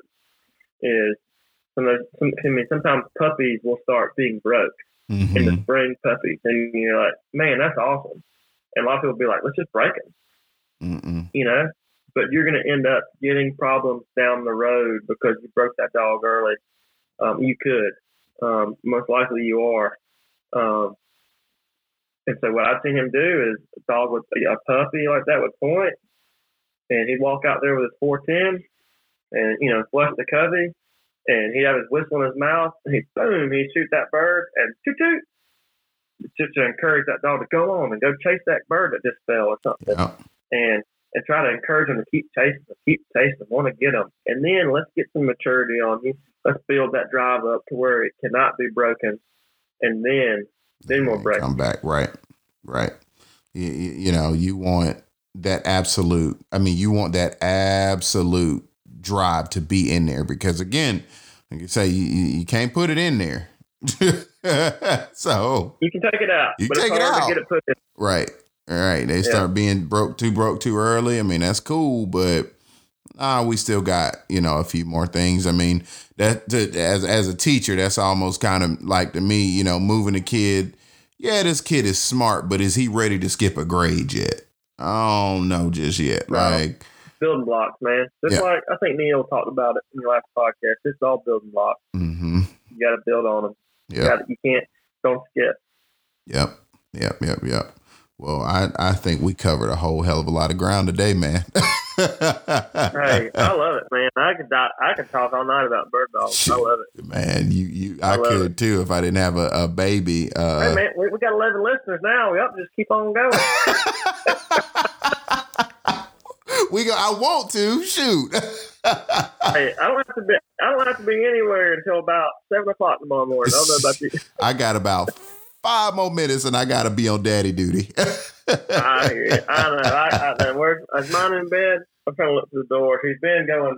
I'm out here on the screen in porch. She's been going door to door, going dad dad. You know, dad dad. and see, look, mine, mine about to start doing that. She, mine about to start crawling now. So Lord help me. Just enjoy it, buddy. Just Yeah. enjoy it. Yep, yep, yep. That's awesome. Well, is there anything you want to leave with the listeners, man? I mean, you know, we're not. This ain't the end. This, I mean, this is only part one of Terry Chastain. But what what can we leave him to, to bring him on back next time? Oh man, I don't know. This is your thing. Uh, I don't know. Um, oh, I I do need to say, um, you shoot, I, I need to publicly thank you because I've been ranting and raving about Copper, man. Like that damn horse was amazing. well, I, I, we can't take much credit. We, we bought that horse. Um, man, we, we had we barely had him a year when Yeah. he got on him. Um, he was up there at, uh, at Burnt Branch, which is where they just held the Dixie All Age um, and and and Derby. Um, he was owned by Eddie Scholler, um, who his his dog man and horse man and manager is Greg Shepard, who's a long time uh, family friend, and he's good, he's a good dog man too. Um, and he breaks a lot of horses. I don't know if he broke Copper or not. He probably had something to do with it. I'm sure he did. yeah, And uh, they get a lot of horses through there, and sometimes they just go, you know, like I said, man, this ain't the end of of what we got going on, and and I wanna I wanna spend some some 16. oh. I'm sorry. Just laughing, Ty. Ty is Ty Uh, has he been. gets the top contributor award. I think so. uh, Ty Is gets top thing? You do that on Insta? On Insta? You can Insta trophy, bro. I, I think so. Um, and I, I'm supposed to get out there with Ty. He gonna kick my butt. Uh, we spoke a long time ago. I'm supposed to go hunt with grouse with him with his pudelpointers, but you know we're not gonna say nothing about that right now. Yep, T- TL, I know. Uh, he said, have your dad on next time. I talked to him last night. I was like, I was talking about some stuff, and I was like, Dad, I was like, you just need to be the one that gets on there. I was like, you just got so much to say. Anyway, You he always should. has so much to say. You But um, should, he man. said, no, no, you're the one that's out front. You're doing it. You got to do it now. But I, hey, I tell you what, we need to do is get him and Joe Bryson on at the same time. Oh God, yes, please, let's do. Can you can you like set that up? Is that possible? Oh. That would be awesome. That's a heck of a team. There's my wife right there too. Um, man, okay. Can you can you? If we can get him talking, we'll get some Miller Lites. He'll get him going. um all right so let's let's i'm a beg eh, put me on the phone with dad man like let, let me beg him to get on And he will. He plays this game. He's like, "Oh no, I don't want to talk." Uh, and then you, he always acts like that. I don't want. I don't want people coming over this weekend. I don't want to entertain. And then you just can't get daggone rid of him. right He's worse than me. You think we've been on here for two hours? You think you have a hard time getting rid of me? Oh shoot man. Like i said if i didn't have daddy duty i would not be getting rid of you so. Well i'm uh let, let's see if we can do that. And joe's silly behind man. Like hmm yeah that that I, I hate that Joe left so early um, during that last podcast. That joker there didn't stop talking during the trial, and you heard Joe all the way in the back. That's Jeff Bryson, buddy. That's yeah. Dilly from Philly. Oh, really? right there, why they call me Dilly. That's why they call me Dilly. They're my buddy. Oh man. Um. We're almost done. Oh man. Okay. okay, that is funny. Well, Terry, I appreciated it, man. I appreciated it, man. And I'm gonna, um, I'm about once we get off, I'm gonna send you that picture of that setter. You let me know what you think. Good, buddy. All right, buddy. All right, guys. All that right. is that is that is another episode of the Gundog Notebook Live. Okay, this is this is the the the new set of things that we got going on. Um, that's right. That's right, Ashley. That My wife on there talking trash in the other room. Anywho, we gonna log on. Log on there and be like, man, that, that dog trainer is so handsome. That something like something make me feel good. Right. But uh, I, I enjoyed it. Um, you know, if any any of y'all on there, you know, have any just been listening, if y'all got any questions, you know, I'd be I'd be happy to answer them. Yep. You know, just you know, slide into my DMs as they say on Instagram. um, and if, if I can't answer it, maybe I can at least get you pointed in the right direction. Right. Um, Greg, I'm sorry, I'm laughing. but yeah, go ahead, bud. I enjoyed it. Um, hey, man. Yes, sir. Yes, sir. Uh, part two is coming up pretty soon. Be prepared. All right. All right, buddy. Talk to you soon. Bye bye.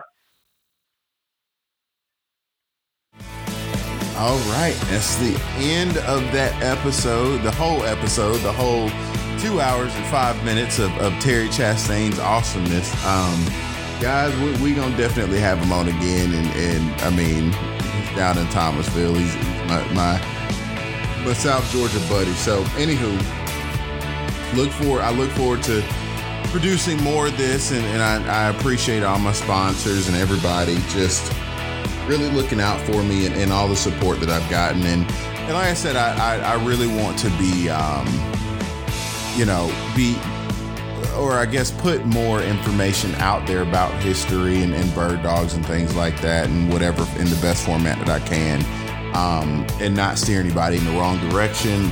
But you know, make everybody a little more aware of what we had in the past, present, and what we got going on in the future. So, with all that being said, guys, Thanks for tuning in, and I'll see y'all next week. Oh, thank you, Shay. Oh, look. That's Mr. Noodle's brother, Mr. Noodle. Hi, Mr. Noodle. Uh-oh. Mr. Noodle has a sneeze in his